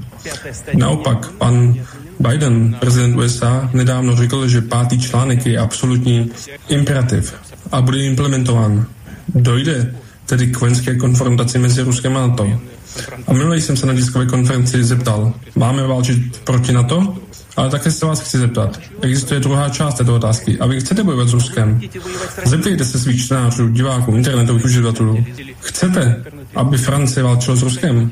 Však to tak bude. Mluví o bezpečnostních zárukách z naší strany. A kdo bezpečnostní záruky poskytne nám? Ukrajinské úřady se již dvakrát pokusili vyřešit otázku Donbasu sil, silou zbraní. Po dalším neúspěchu vznikly minské dohody, podpořené rezolucí Rady bezpečnosti OSN. Budou teda dodržovat nebo ne? Nebo zase něco zkusí? Co si o tomto problému máme myslet, když už to dvakrát zkusili? A kdo nám zaručí, že to neskusí znovu? Všechno jsou to otázky, které vyžadují svého pečlivého badatele v naší společné tváři. Jsem velmi vděčný panu prezidentovi, že nám umožnil dnes o těchto otázkách diskutovat v Moskvě. Myslím, že to jsou bezpečnostní otázky nejen pro Rusko, ale pro celý svět a celou Evropu.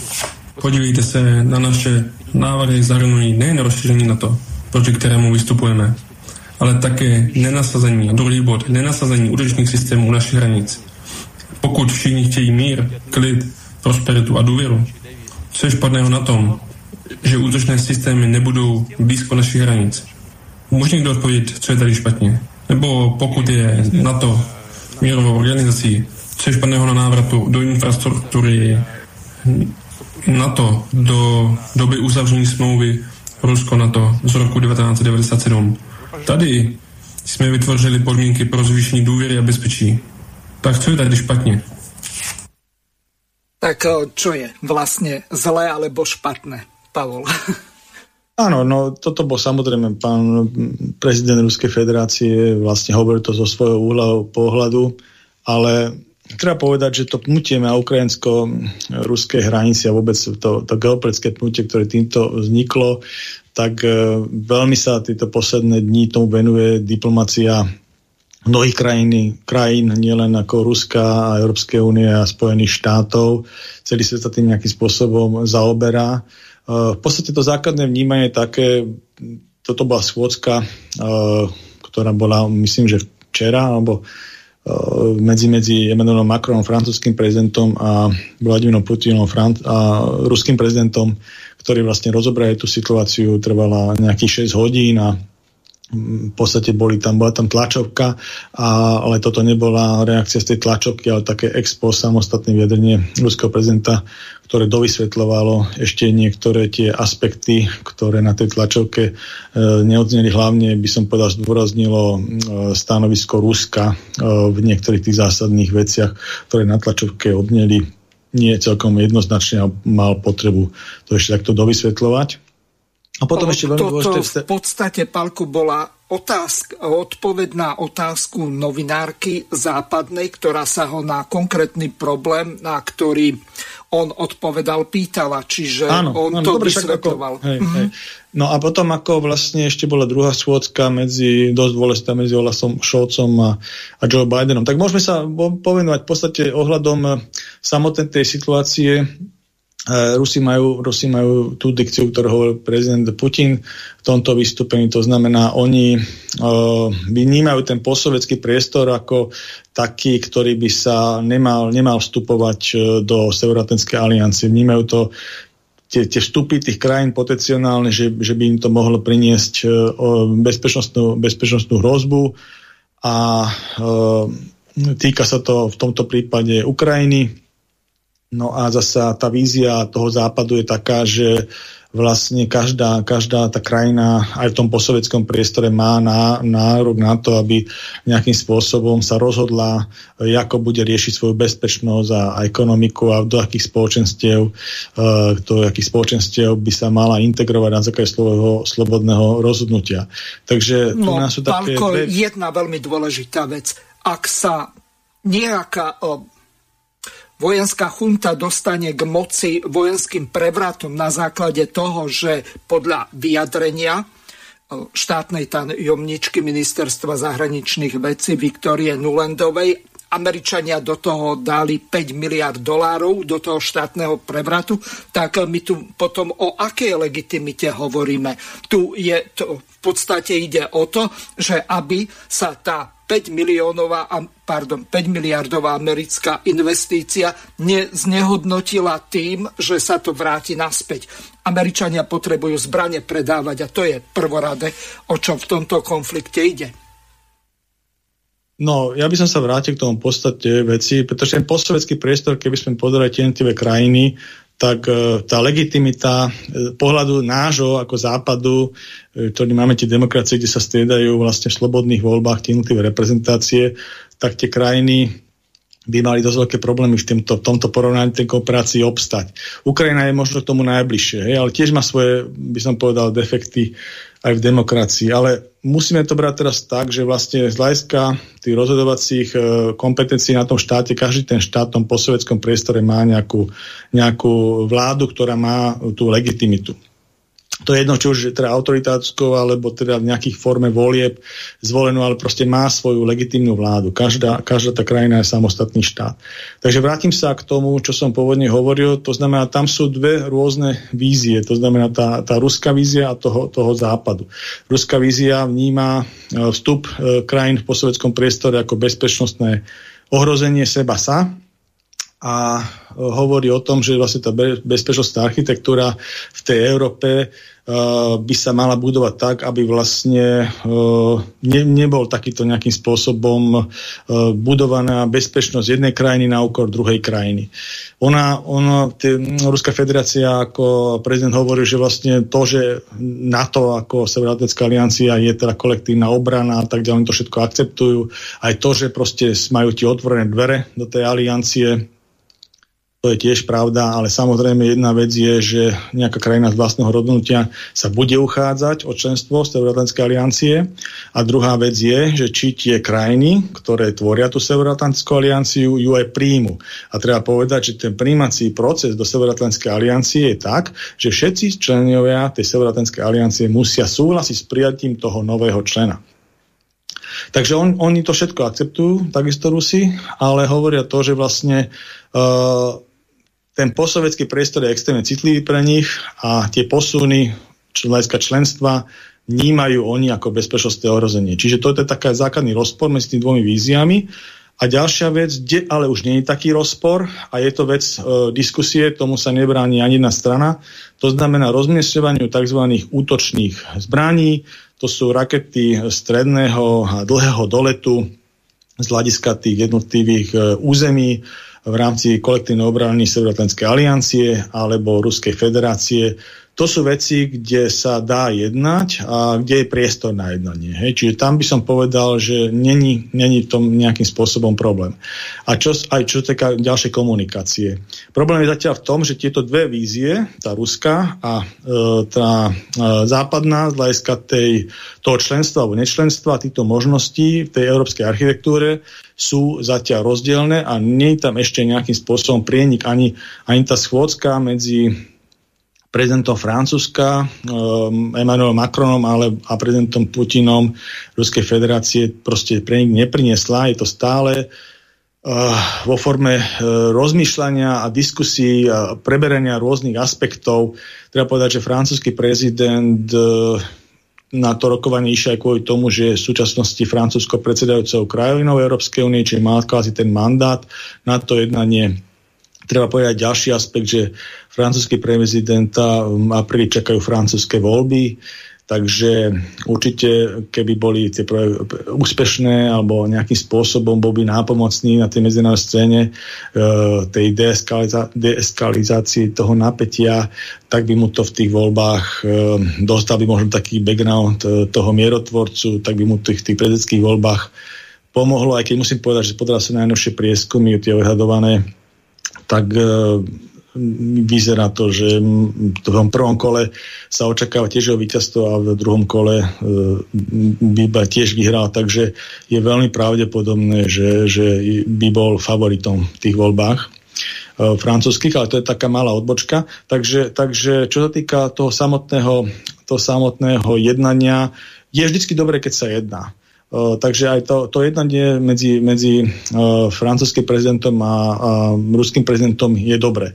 To, čo tam hovoril v tej ukážke ruský prezident ohľadom toho Krymu, tak je to samozrejme to, že vlastne Krym bol našeho pohľadu anektovaný. Ako z vášho územie. pohľadu, z môjho rozhodne nie z toho dôvodu, že od roku 1783 tak to je neoddeliteľná súčasť Ruska.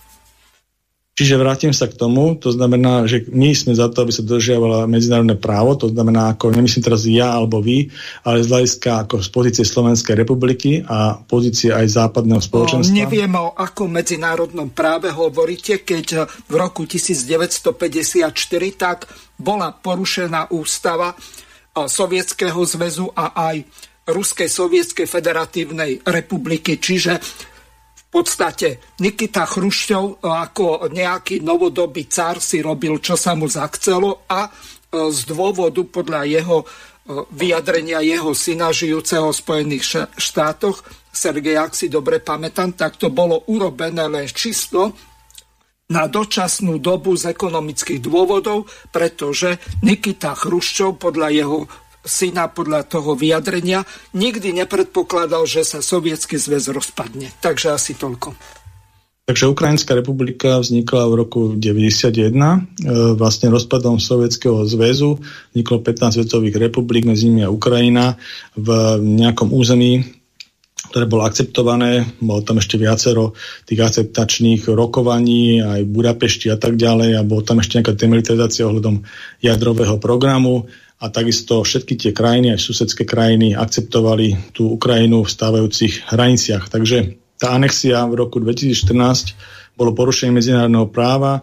Nikto no, z vášho pohľadu to bolo porušenie z hľadiska o, slovenskej časti, okrem tých liberálov a amerikofilov, tak to nebolo porušenie nikto neakceptoval uh, anexiu, teda anexiu Krymu uh, Ruskom. Pálko, uh, dostaňme sa k podstatnej veci. Uh, Ukrajina anektovala v roku 1945 slovenských 680 km štvorcových, bolo tam 11 obcí a mesto Čop.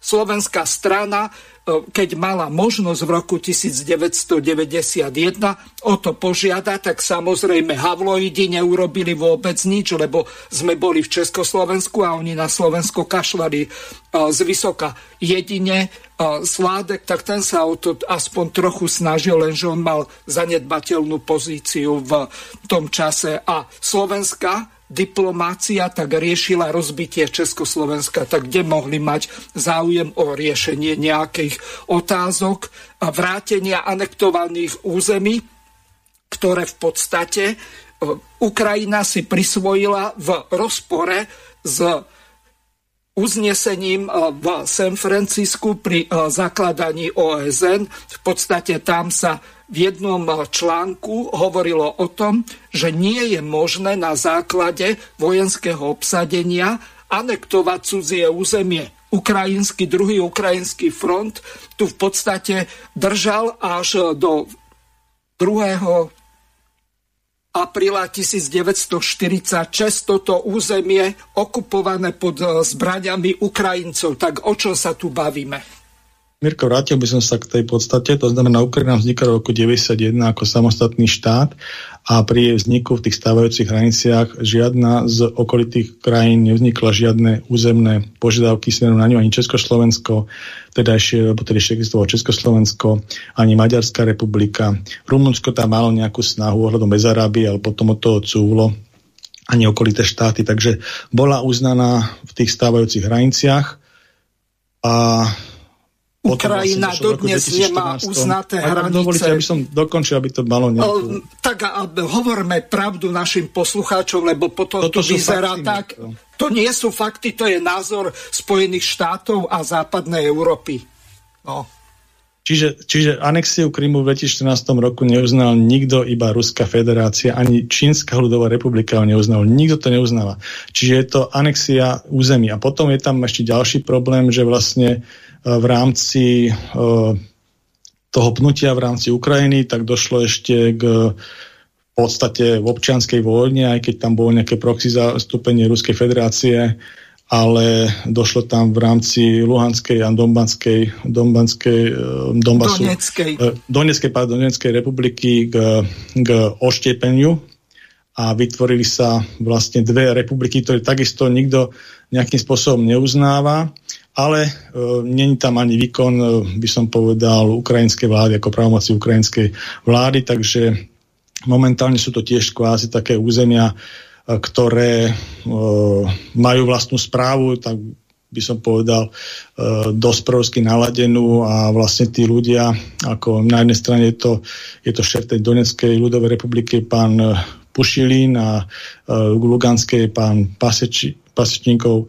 tak tí vlastne jednak sa stali ruskými občanmi a mnoho tých ľudí mm, im ponúkala Ruská federácia občianstvo, takže tu, tu nejakým spôsobom využili a sú akože predmetom v rokovaní aj v tých minských dohodách, ktoré vlastne slúžia na to, alebo boli taký ten ten pohľad, ako by sa tá ukrajinská e, vec mohla, mohla riešiť, že vlastne bola, bola tam predstava, že by mohli byť také ako kvázi autonómne oblasti na nejakom federálnom princípe, ale tam je tiež spor medzi medzi tým, že vlastne Ukrajina uh, chce najprv robiť nejaké slobodné voľby v tých oblastiach a s tými reprezentáciami, ktoré by vyšli z tých nejakých volieb lokálnych, tak by ona jednala, čiže neuznáva týchto kvázi samozvaných lídrov, sa s čím nesúhlasia, takže zatiaľ ten status quo je takýto, nejakým spôsobom sa v tých minských, uh, minských dohodách vlastne tento bod nevedel naplniť.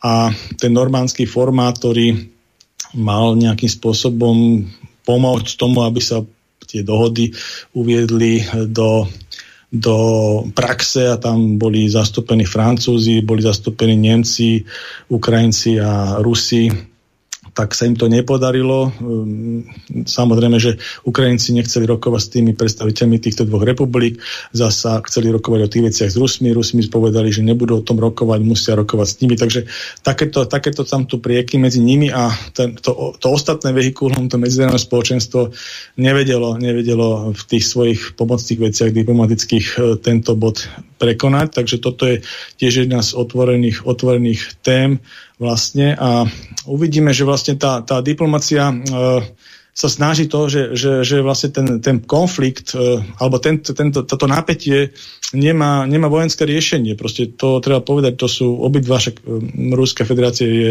mocenská e, vojenská veľmoc určite a Ukrajina tiež je obrovský štát, e, aj armádu má veľkú a tak ďalej, takže ten stred určite by priniesol, keby tam bol, nedaj Bože, vojenský proste veľa zbytočných e, životov, takže tá, tá uvednosť každého z nás, aj Slovenskej republiky, je pomôcť tomu, tomu diplomatickému riešeniu aj toho medzinárodného spoločenstva, takže o to sa aj snažíme, však aj náš minister tam bol kvázi na rokovaní, ale tie dôležitejšie rokovania sú práve medzi tými veľkými štátmi, to znamená e, Francúzsko, Nemecko, Británia, Spojené štáty a, a poťažmo aj celkový, celkový ten pak ako Európska únia a Severoatlántická aliancia. No a čo týka toho rokovania, bolo dosť dôležité. Jedna, jedna línia je teda samotná, samotná diplomatická pomoc e, pri, pri riešení tých samotných problémov medzi, medzi Ruskom a Ukrajinou a druhá, druhá rovina je taká, že vlastne akým spôsobom by sme reagovali, keby, nedaj Bože, došlo k eskalácii toho konfliktu. Takže tam vlastne bolo o tom aj rokovanie e, Joe Bidena a Olafa Scholzu v, v Spojených štátoch, vo Washingtone, kde vlastne Nemecko má veľa, veľa obchodných, oni majú takú ako proste doktrínu tým obchodom meniť svet, takže oni majú veľa spoločných projektov s Ruskou federáciou, samozrejme aj ohľadom energetiky a je tam dosť veľká aj závislosť na energetike z, samozrejme ju máme, tú energetickú závislosť na plyne ruskom a Nemci majú asi okolo 40% z hľadiska toho ich energetického mixu Mali tam rozbehnuté aj projekty veľké infraštruktúrne z Ruskou federácie, ako je Nord Stream 2. Takže keby sa rozprávalo o nejakom sankčnom zozname, tak určite Nemecko by bolo veľmi veľmi postihnuté tými sankciami, lebo tam samozrejme sa rozpráva o sankciách, ktoré v prípade vstupu, prekročenia tej súčasnej línie medzi Ukrajinou a Ruskom, keby Rusko prekročilo tú líniu, tak m, tam, sú, tam je diskusia o tom, že tie sankcie musia byť e, bolestivé, musia byť silné a tak ďalej.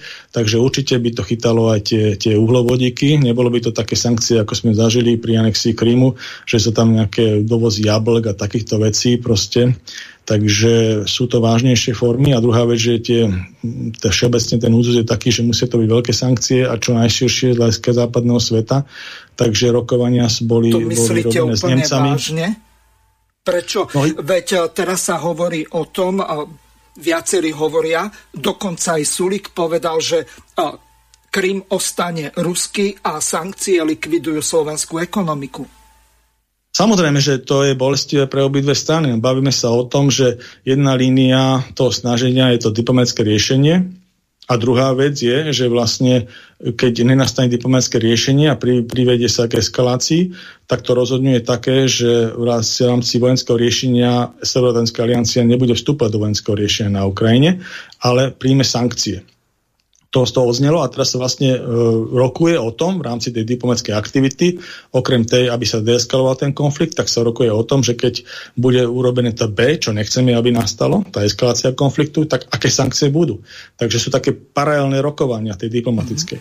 A to no. vlastne na tom Bčku sa jedná o to, že vlastne sa rozpráva s tými krajinami, že čo by to obnášalo, hej, keby sme do toho išli, v akom rozsahu a tak ďalej. A keď samozrejme, že to boli aj tú druhú stranu. Hej? To znamená, že to bude boleť aj nás, keby sa išlo do tej sankcií. A teraz ide o to, že vlastne v rámci toho, tých sankcií, aké boli kompenzácie a tak ďalej. Takže to je zložitý balík, ani nikto presne nevie vlastne, aký je ten sankčný zoznam, ale rokuje sa o tom, čiže ako o tom bolo aj to stretnutie s Olafom Scholzom v Washingtone a Joe, Joe Bidenom a treba povedať, že Uh, aj, aj to postoj Nemecka, ktorý vlastne Olaf Scholz zastával aj v Washingtone, aj uh, dlhodobo v Nemecku, bolo také, že bol to troška aj kritizovaný z hľadiska nemeckej domácej scény, ale bolo také, že um, nechce sa priamo vyjadrovať k tomu, že či vlastne zastavia ten Nord Stream 2. Uh, Joe Biden povedal, že zastavia to a mal som taký pocit, že proste zrejme tam ide o to, že Nemecko nechce uh, tlačiť uh, na Ruskú federáciu, chce, chce dať priestor, aby mal pocit, že proste neurobí nejaké rozhodnutie pod tým tlakom nemeckým, chce byť seriózny ako nemecký, e, nemecká vláda voči ruskej. Ale, ako ale s tým rozhodnutím až vyjde vtedy, keď naozaj by sa to Bčko realizovalo. To znamená, že ten, ten, ten konflikt by sa eskaloval. Tak ano. si myslím, že potom by asi vystúpil. Ale nechce to robiť dopredu. Veľmi podobnú, podobnú, mm, veľmi podobnú aktivitu robí Japonsko ktoré tiež e, nejakým spôsobom sa s ním rokuje o tom sankčnom zozname. Ale tiež má takéto postoj, zase Japonci majú svoju optiku s Ruskou federáciou smerom ku Kurilským ostrovom, oni sa tam dlhodobo snažia o nejaký návrat tých ostrovov, ktoré vlastne po druhej svetovej vojne ostali. prehralo druhú svetovú vojnu a keby e, neboli Američania použili atomové bomby, tak e, Rusi dobijú Tokio. Takže oni tam vlastne e, tie Kurilské ostrovy e, stále majú na to ten nárok a Rusi teda to zabrali po tej druhej svetovej vojne. Takže oni veria v to, že by sa Počas to druhej svetovej vojny. Medzi, medzi, medzi, uh, medzi týmito štátmi nejakú dohodou proste vyriešilo na čo ako Rusi, Rusi nereflektovali, ale oni to majú stále v tom svojom Oni nemajú čo riešiť, Kurilské ostrovy sú ruské. Napísala nám poslucháčka Zuzana. Máme momentálne veľký problém. Veľvyslanectvo Ukrajiny v Slovenskej republike odsúdilo nesprávne zaobchádzanie s vlajkou Ukrajiny od poslancov Mareka Kotlebu a Andreja Medveckého. Odsudzujeme to a žiadame ospravedlnenie, spomína sa vo vyhlásení veľvyslanectva na sociálnej sieti. Ivan Korčok dnes bol v Kieve a potvrdil pevné a neuchvejnú, pevnú a neuchvejnú pozíciu Slovenska pri podpore Ukrajiny. A vyjadril sa v tom zmysle, že má v týchto krokoch podporu Národnej rady Slovenskej republiky. No a poslucháčka ešte ďalej píše, že Ukrajincom prípade zaobchádzania nesprávneho so zástavou vôbec nevadilo, že ju mali otočenú opačne, e, kde e, si Cigánikova a Žiak, e, poslanci za Sasku, vôbec ani neuvedomili, že ako vlastne tá zástava má správne vyzerať a ten jej e-mail či skôr príspevok končí takým spôsobom, že Korčok sa zachoval ako pravý nácek a vyslovil neochvejnú podporu nacizmu na Ukrajine. Takže toľko Zuzana. No, vrátim sa k tomu, tomu Japonsku, takže vlastne ten, to, japonské uvažovanie je takéto, že vlastne oni si chcú nejakým spôsobom tie, tie vzťahy kultivovať s tou Ruskou federáciou, takže zrejme, zrejme by to um, oficiálne ako ne, ne, nejakým spôsobom nedeklarovali dopredu, ale až potom, keby sa ten krok to Bčko učinil, tá eskalácia, tak zrejme až potom by sa k tomu pridali. Uh, čo týka Izraela, tam tiež taká zaujímavá vec, že vlastne Izrael uh, bola taká, niečo, že ste postrhli, že keď podporovali dozbrojovanie Ukrajiny, Samozrejme, že dozbrojovanie Ukrajiny v útovkách, lebo z hľadiska uh, eskalácie z nápetí s Ruskou federáciou vojenský, aj keď dozbrojená, dozbrojená Ukrajina by nemala šancu z hľadiska pomeru síl, ale to bolo také, že symbolické dozbrojovanie, tak posielali tam zbranie Briti, posielali tam zbranie Američania, niečo z Českej republiky, nejaká munícia a pobalské štáty ale pobalské štáty tam posielali zbranie iných štátov. No a bol tam problém v tom, že chceli poslať nemecké zbranie a nemecké zbranie Olaf Scholz proste stopol, že to nebudeme posielať na Ukrajinu a podobný postoj zaujal Izrael, mm ktorý vlastne tiež e, po, po, po svoje, svoje zbrojné systémy predané pobalským štátom povedal, že keby bola taká požiadavka, tak odmieta, ako aby sa posielali do Ukrajiny. Zasa treba povedať, že Izrael má tiež svoje vzťahy s Ruskou federáciou a Uh, veľmi oceňujú tú spoluprácu ohľadom ich bezpečnostných zájmov v tom sírskom priestore, lebo oni tam robia vlastne e, v Rusk, e, Ruská federácia je vojenský prítomná v sírskom priestore a Izrael tam tiež robí pravidelne tie svoje nálety ohľadom Hizbalágu, Hizbaláhu, hnutia Hizbalah, ktorý vlastne a tých všetkých milícií, ktoré z času na čas ich ostrelujú, takže oni tam robia také trestné výpravy, tie letecké a tak ďalej, takže a kooperujú to samozrejme s Rusmi z hľadiska nie ako vojensky, ale informačne. Takže majú svoje záujmy a tá kooperácia je dobrá, takže tiež nejakým spôsobom sa zrejme nezapoja do týchto...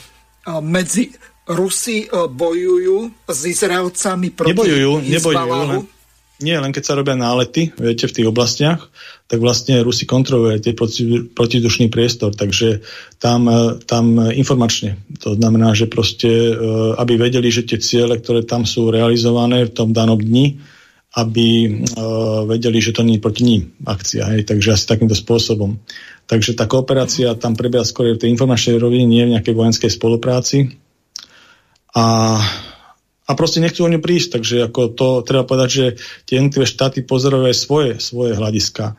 Takisto ako aj tá Slovenská republika má plné právo sledovať svoje hľadiska, svoje záujmy, čiže aj z hľadiska toho, že sme v tom e, v Severoatlantickej aliancii máme nejaké povinnosti voči kolektívnej obrane, ale máme aj nejaké biznisové záujmy Ešte a tak ďalej, takže Takže, takže je tu množstvo hľadíc, ktoré my musíme z hľadiska domácej poetskej scény zvažovať. Hej? Takže to je, to je celkom prirodzené.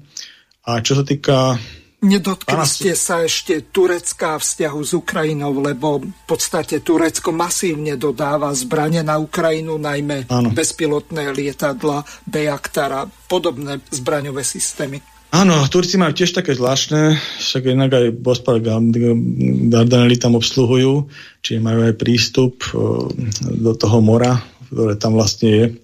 No a no zás a... Ukrajina letecké motory predáva e, Turkom do Čierneho mora majú prístup, takže to nejakým spôsobom regulujú a s Ukrajinou majú tiež svoje, svoje obchodné vzťahy aj z hľadiska, čo ste hovorili, tých bezpilotných lietadiel, ktoré sa im mimo iné v tom konflikte alebo takom no, týchto, tej, tej eskalácii napätia použili a celkom mm. úspešne, hej, takže uh, nie vo vzťahu Ukrajiny a tej Dombatskej republike, takže uh, a samozrejme aj z druhej strany je tam aj kooperácia s tými leteckými motormi, ale na druhej strane Turci z hľadiska iných záujmov tiež kupovali ruské e, systémy e, protizdušné obrany, takže to tiež sa iným štátom nepáčilo. No, takže tie vzťahy sú, najmä. Áno, tie, tie vzťahy sú akože, e, a takisto podporuje turkmenské národy na Kaukaze, kultúrne, ekonomicky a tak. Tam bol aj ten vzťah k tomu Kazachstanu, čo sme minulý, minulý, minulú reláciu rozprávali a ja neviem, Azerbajdžanu a tak ďalej, takže ako to, to je zase samostatná kapitola rusko-turecké, rusko-turecké vzťahy, ale vo vzťahu k Ukrajine áno, dávajú tam takisto aj výzbroj dokonca aj teraz tam bol uh, Erdogan, turecký prezident na Ukrajine a ten sa ponúkol do určitej takej formy sprostredkovateľa medzi e, Ruskou federáciou a Ukrajinou. Takže je tam množstvo diplomatických aktivít v tom okruhu ja verím tomu, že, že to diplomatické riešenie uh, tohto celého napätia vlastne úspeje a že dojde tam nejakým spôsobom aj uh, Máme momentálne ano? poslucháča. Pán poslucháč, ste vo vysielaní, nech sa páči, môžete hovoriť. Dobrý deň, pán. Dobrý, dobrý deň, pán Nemec. Dobrý deň. Áno. Poslucháč Jozef, ja sa chcem opýtať, alebo si chcem ujasniť nejaké veci, lebo neviem, či mám zlé informácie, alebo zlé mi internet dáva pán Nemec Uh, ste to ten ne, uh, pán doktor, ktorý ano. má vyštudovanú... Áno, doktor. Áno. Doktor. Uh, lekár v zmysle doktora. Áno. No lebo, lebo občas počúvam akože aj túto reláciu, tak na, na dobrú noc a snažím sa pochopiť, keďže je to jeho relácia, Áno. snažím sa pochopiť pána Nemca, že, že čo ho vedie k takýchto diskusiách, hej, keďže má takéto medicínske vzdelanie neberte ma ani žlom. A som sa opýtať, že či ovládate aj iné e, cudzie jazyky, ak, ak, ak, tak ktoré, ale myslím plynulé písmom alebo aj slovom. No tak ja sa zaujímam ako o históriu aj o politiku, však e, nejakým spôsobom ten rozhľad musíte mať, keď sa v týchto veci ako zaoberáte, takže tá zahraničná politika vôbec e, aj dejiny tak nejakým spôsobom sú môj takou záľubou, aj keď sa tým neživím, tak uh, berte to tak, že keď sa niekto aktivizuje v politike, alebo som sa aktivizoval a vyjadruje sa verejne, tak by mal mať nejaký všeobecný prehľad a myslím si, že to mnohým ľuďom chýba, ktorí sú momentálne v parlamente alebo aj v reálne tých poslaneckých by som povedal laviciach a tak ďalej, pretože naozaj tie ich vyjadrenia aj z hľadiska geopolitiky alebo vnútornej politiky jednotlivých štátov sú veľmi, veľmi slabé. No, takže keď zoberiem, nechcem hovoriť menovite, ale naozaj to je, tie výstupy sú veľmi slabé. Takže v týchto reláciách sa snažíme troška tak analyticky rozoberať uh, tie jednotlivé pohľady a aj samozrejme sa to mení od toho, že kto aký, aké politické spektrum reprezentuje. Ja som teda za tej konzervatívnej časti toho spektra, kde kde tie, tie, tie moje názory na geopolitiku a vnútornú politiku sú veľmi determinovaní týmito, týmito skúsenostiami. Nie som nejaký socialista alebo nejaký liberál, no, takže asi takýmto spôsobom. Ste. Aho. Nech sa Ho, hovorí, hovoríte, plynulý, hovoríte plynulými jazykmi niektorými? Keď môžete menovať, ktorými? Prečo to zaujíma? Len tak všeobecne, lebo aby som vedel, že, že aký rozhľad máte, viete. No. Ja neviem, ja som si pozrel v minulosti nejaké informácie, tam vidím, že, že v obchodnom registri ste registrovaní E, v tomto, aspoň mi to ukazuje, e, jak sa volá nemocnica Sv. Alžbety, tak ja neviem, že aby som vedel, e, kto je na druhej strane, hej, ak, akú má minulosť a v podstate snažím sa pochopiť vás ako osobu. A som na druhej strane rád, že robíte túto reláciu a taktiež ešte som radšej, že máte takto oponenta pána Hazuchu.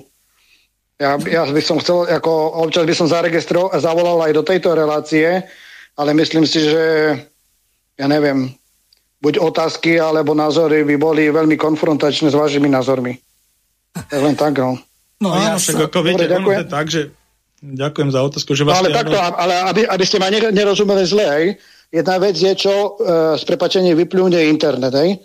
To ja to beriem z rezervu, lebo tam vidím, že máte vyštudovanú medicínu, že ste boli v strane vlast hej, a tak ďalej. A druhá vec je, že čo vedie človeka ako vás e, k takéto, a nechcem vám brať čas, lebo je to vaša relácia s pánom Mazuchom.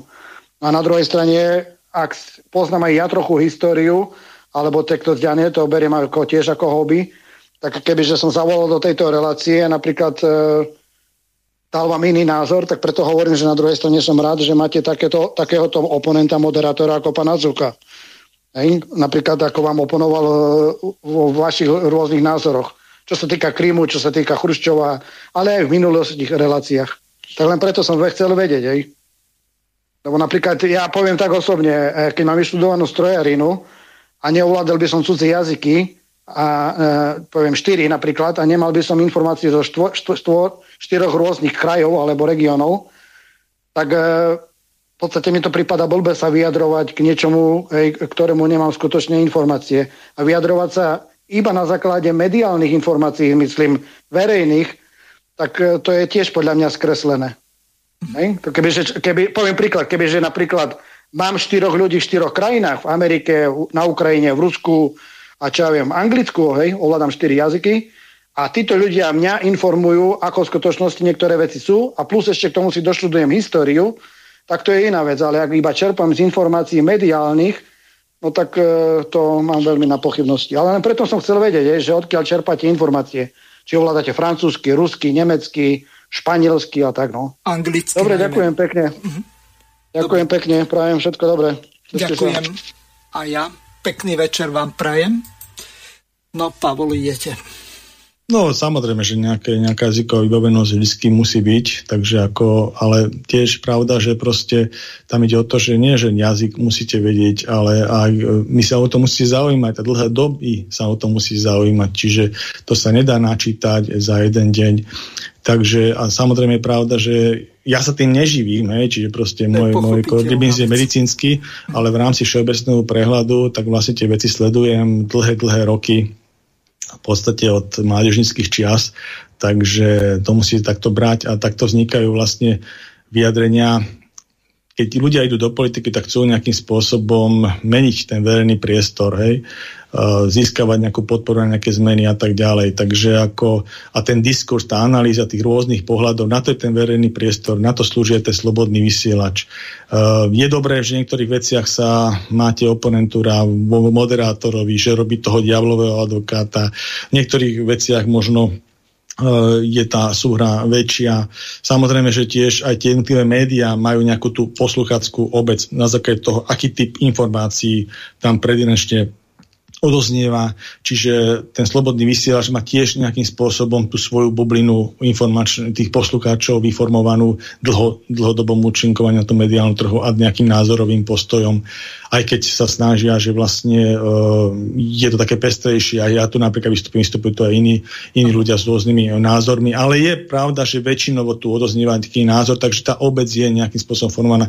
Inak to vyzerá v nejakých iných médiách, liberálnych, alebo ja neviem, nejako iných smerom k tým socialistom formovaných a tak ďalej. Takže to tiež treba brať v potaz takéto veci Takže skôr ide o to, že my sa snažíme aj v tejto relácii, alebo ja sa snažím tej relácie nejakým spôsobom aj taký iný, iný vhľad do toho dať, možno uh, pre niekoho provokatívny, možno niekto, niekto s tým viacej bude súhlasiť, ale každopádne je to nejaký pohľad, ktorý reprezentuje nejaké názorové spektrum na tom Slovensku, ktoré možno často na tom slobodnom vysielači není hosťom, ale je to tiež nejaké názorové spektrum. Takže takto treba brať a bez nejakých veľkých emócií proste a, no, takže asi toto je môj taký nejaký názor. Ešte tomuto. mám tu pripravenú jednu ukážku.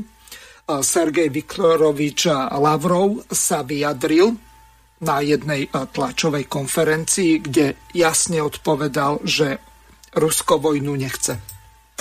Pokud bude záležet na Ruské federaci, pak válka nebude. Nechceme války. Ale nedovolíme hrubě narušovat naše zájmy. Ani naše zájmy ignorovat. Nemohu říci, že jednání skončila, protože nyní Američané a NATO, jak víte, více než měsíc studují extrémně jednoduché návrhy, uzavřené v návrhu smlouvy s Washingtonem a dohody se Severoatlantickou aliancí. A my jsme dostali odpovědi teprve předevčírem. Odpovědi, které byly psány takovým západním stylem, ale v sekundárních otázkách jsou racionální zrnka. Dnes, jak jsem již uváděl, dnes posílám oficiální žádost všem svým kolegům s přímou výzvou, aby oficiálně vysvětlili, jak hodlají v současných historických podmínkách plnit závazky, které jejich země podepsali na nejvyšší úrovni. Na pozadí papíru, který nám byl zaslán z NATO, je americká odpověď téměř modelem diplomatické slušnosti.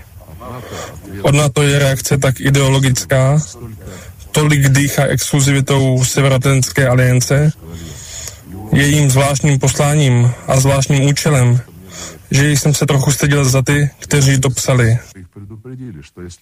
Varovali jsme je, že pokud bude drzost pokračovat a nemohu jejich prohlášení jinak pojmenovat, že pokud okamžitě nepřijmete ochranu pro velvyslance, požádáme velvyslance Antonova, aby opustil Spojené státy. Pokud bude tato hrubost pokračovat, máme stále rezervy, abychom skutečně vyrovnali naši diplomatickou přítomnost. Pokud budou trvat na tom, že svůj postoj nezmění, nezměníme ho ani my. Jejich postoj je založen na lživých argumentech, na přímém zkreslování faktů. A náš postoj je založen na tom, co všichni podepsali. A tady nevidím místo pro kompromisy. Tady je důležité nesnažit se schodit odpovědnost. A to je přesně to, co na to a američtí partneři nyní dělají. Nebude pro ně možné vyhnout se otázce, proč nedělají to, pod čím se podepsali jejich prezidenti. O nepřípustnosti posilování své bezpečnosti na úkor bezpečnosti ostatních. Pokud chce Zelenský diskutovat o normalizaci bilaterálních vztahů, které trpí jednostrannými akcemi jeho režimu na tyto akce my samozřejmě odpovídáme. My jsme připraveni, prosím, ať přijde do Moskvy, do Soči, Petrohradu, podle toho, kam se dohodnou. Takže Ruská federácia je otvorená jednaniam s Ukrajinou, naťahuje momentálne Ukrajina. Samozrejme vidíme, aká je tam situácia zo strany Ukrajiny. Keď vidia podporu zo strany Veľkej Británie alebo anglosasov, tak sú ťažkí frajeri a myslia si, že môžu všetko. Lenže na druhej strane vidíme, že aké postoje majú aj u nás, najmä opozícia voči Ukrajine. Tým nechcem nejakým spôsobom obhajovať, skôr odsudzujem, ak sa ktokoľvek k akejkoľvek štátnej vlajke správa neúctivo, či ju oblieva vodou alebo čokoľvek iné robí. Ale zas na druhej strane Momentálne v týchto dňoch sa bojuje o orientáciu Slovenskej republiky. Či budeme bazálmi Spojených štátov, či nás tu budú Američania 11 rokov okupovať alebo dlhšie. Sme radi, že sme sa zbavili vojsk v tom čase Sovietskeho zväzu, z ktorých drvivá väčšina bola e, zo západného kruhu, čo boli v podstate Ukrajinci a do malej miery e, Bielorusi. Takže teraz ide o to, že kde sa my vlastne postavíme, či ostaneme neutrálny štát a ktorý e, v roku 2024 už konečne ukončí členstvo v Severoatlantickej aliancii, kde nás v podstate Zurindová vláda, ktorá bola proamerická, dostala bez toho, aby ľud mohol sa vyjadriť v referende, že či v takomto pakte chceme byť. Takže Pavol, nech sa páči, máme ešte 5 minút. No, tak hlavne tej Severoatlantickej, my sme teda nejakým spôsobom integrovaní, Severoatlantické aliancie, Európskej únie a tak ďalej. Ešte dva roky. Takže Takže e, keď niekto chce nejakým spôsobom uh, takémuto nejakému zásadnému, zásadným zmenám, to znamená deintegrácii týchto štruktúrať, uh, zabezpečiť to, tak musí s tými dovoliť a musí získať patričnú väčšinu, aby to, aby Alebo to mohol rozhodnúť v referende o tom, lebo tu momentálne okrem nejakých kotlebovcov, možno republikánov. Ale ja by som rád dokončil, Mirko. Nech sa páči. Ja, ja vám nechám pardon, priestor. Čiže, čiže, čiže momentálne sme takým, takýmto spôsobom integrovaní a keď toto bude vôľa ľudí, že takúto politickú reprezentáciu s takýmto programom si zvolia, tak nech sa páči. Ja teda ten názor nezdielam. Ja som za to, aby sme, ja teda ako nemám problém s našou integráciou v Severoatlantickej aliancie ani s Európskou úniou. Samozrejme, že som teda predstaviteľ takej tej systémovej opozície smerom k tým riadiacim nejakým ideologickým alebo ja neviem rozhodovacím procesom z hľadiska tej svojej politickej pozície konzervatívnej voči tým liberálom, teda v tej demokracii to tak nejakým spôsobom voči alebo socialistom. Takže tie jednotlivé smerovania Európskej únie, tie programy a tak ďalej, tak mám, mám svoju nejakým spôsobom na to pohľad, aj teda ten smer, ktorý predstavujem, aj z hľadiska konkrétnych pôsobností Severoatlantskej aliancie Takže ako tam sú rôzne tie operácie, ktoré už boli realizované, takže tie pohľady sú rôzne na tie rôzne operácie, či boli úspešné, či menej úspešné, to, to je všetko v poriadku. Ale do sa, samotným integrovaním do, do Severoatlantickej aliancie je z hľadiska Slovenskej republiky ja osobne nemám žiadny problém a určite by som hlasoval e, proti vystúpeniu, keby som mal tú možnosť. A takisto aj proti vystúpeniu z Európskej únie. Takže tom sa, tom sa ako rozlišujeme.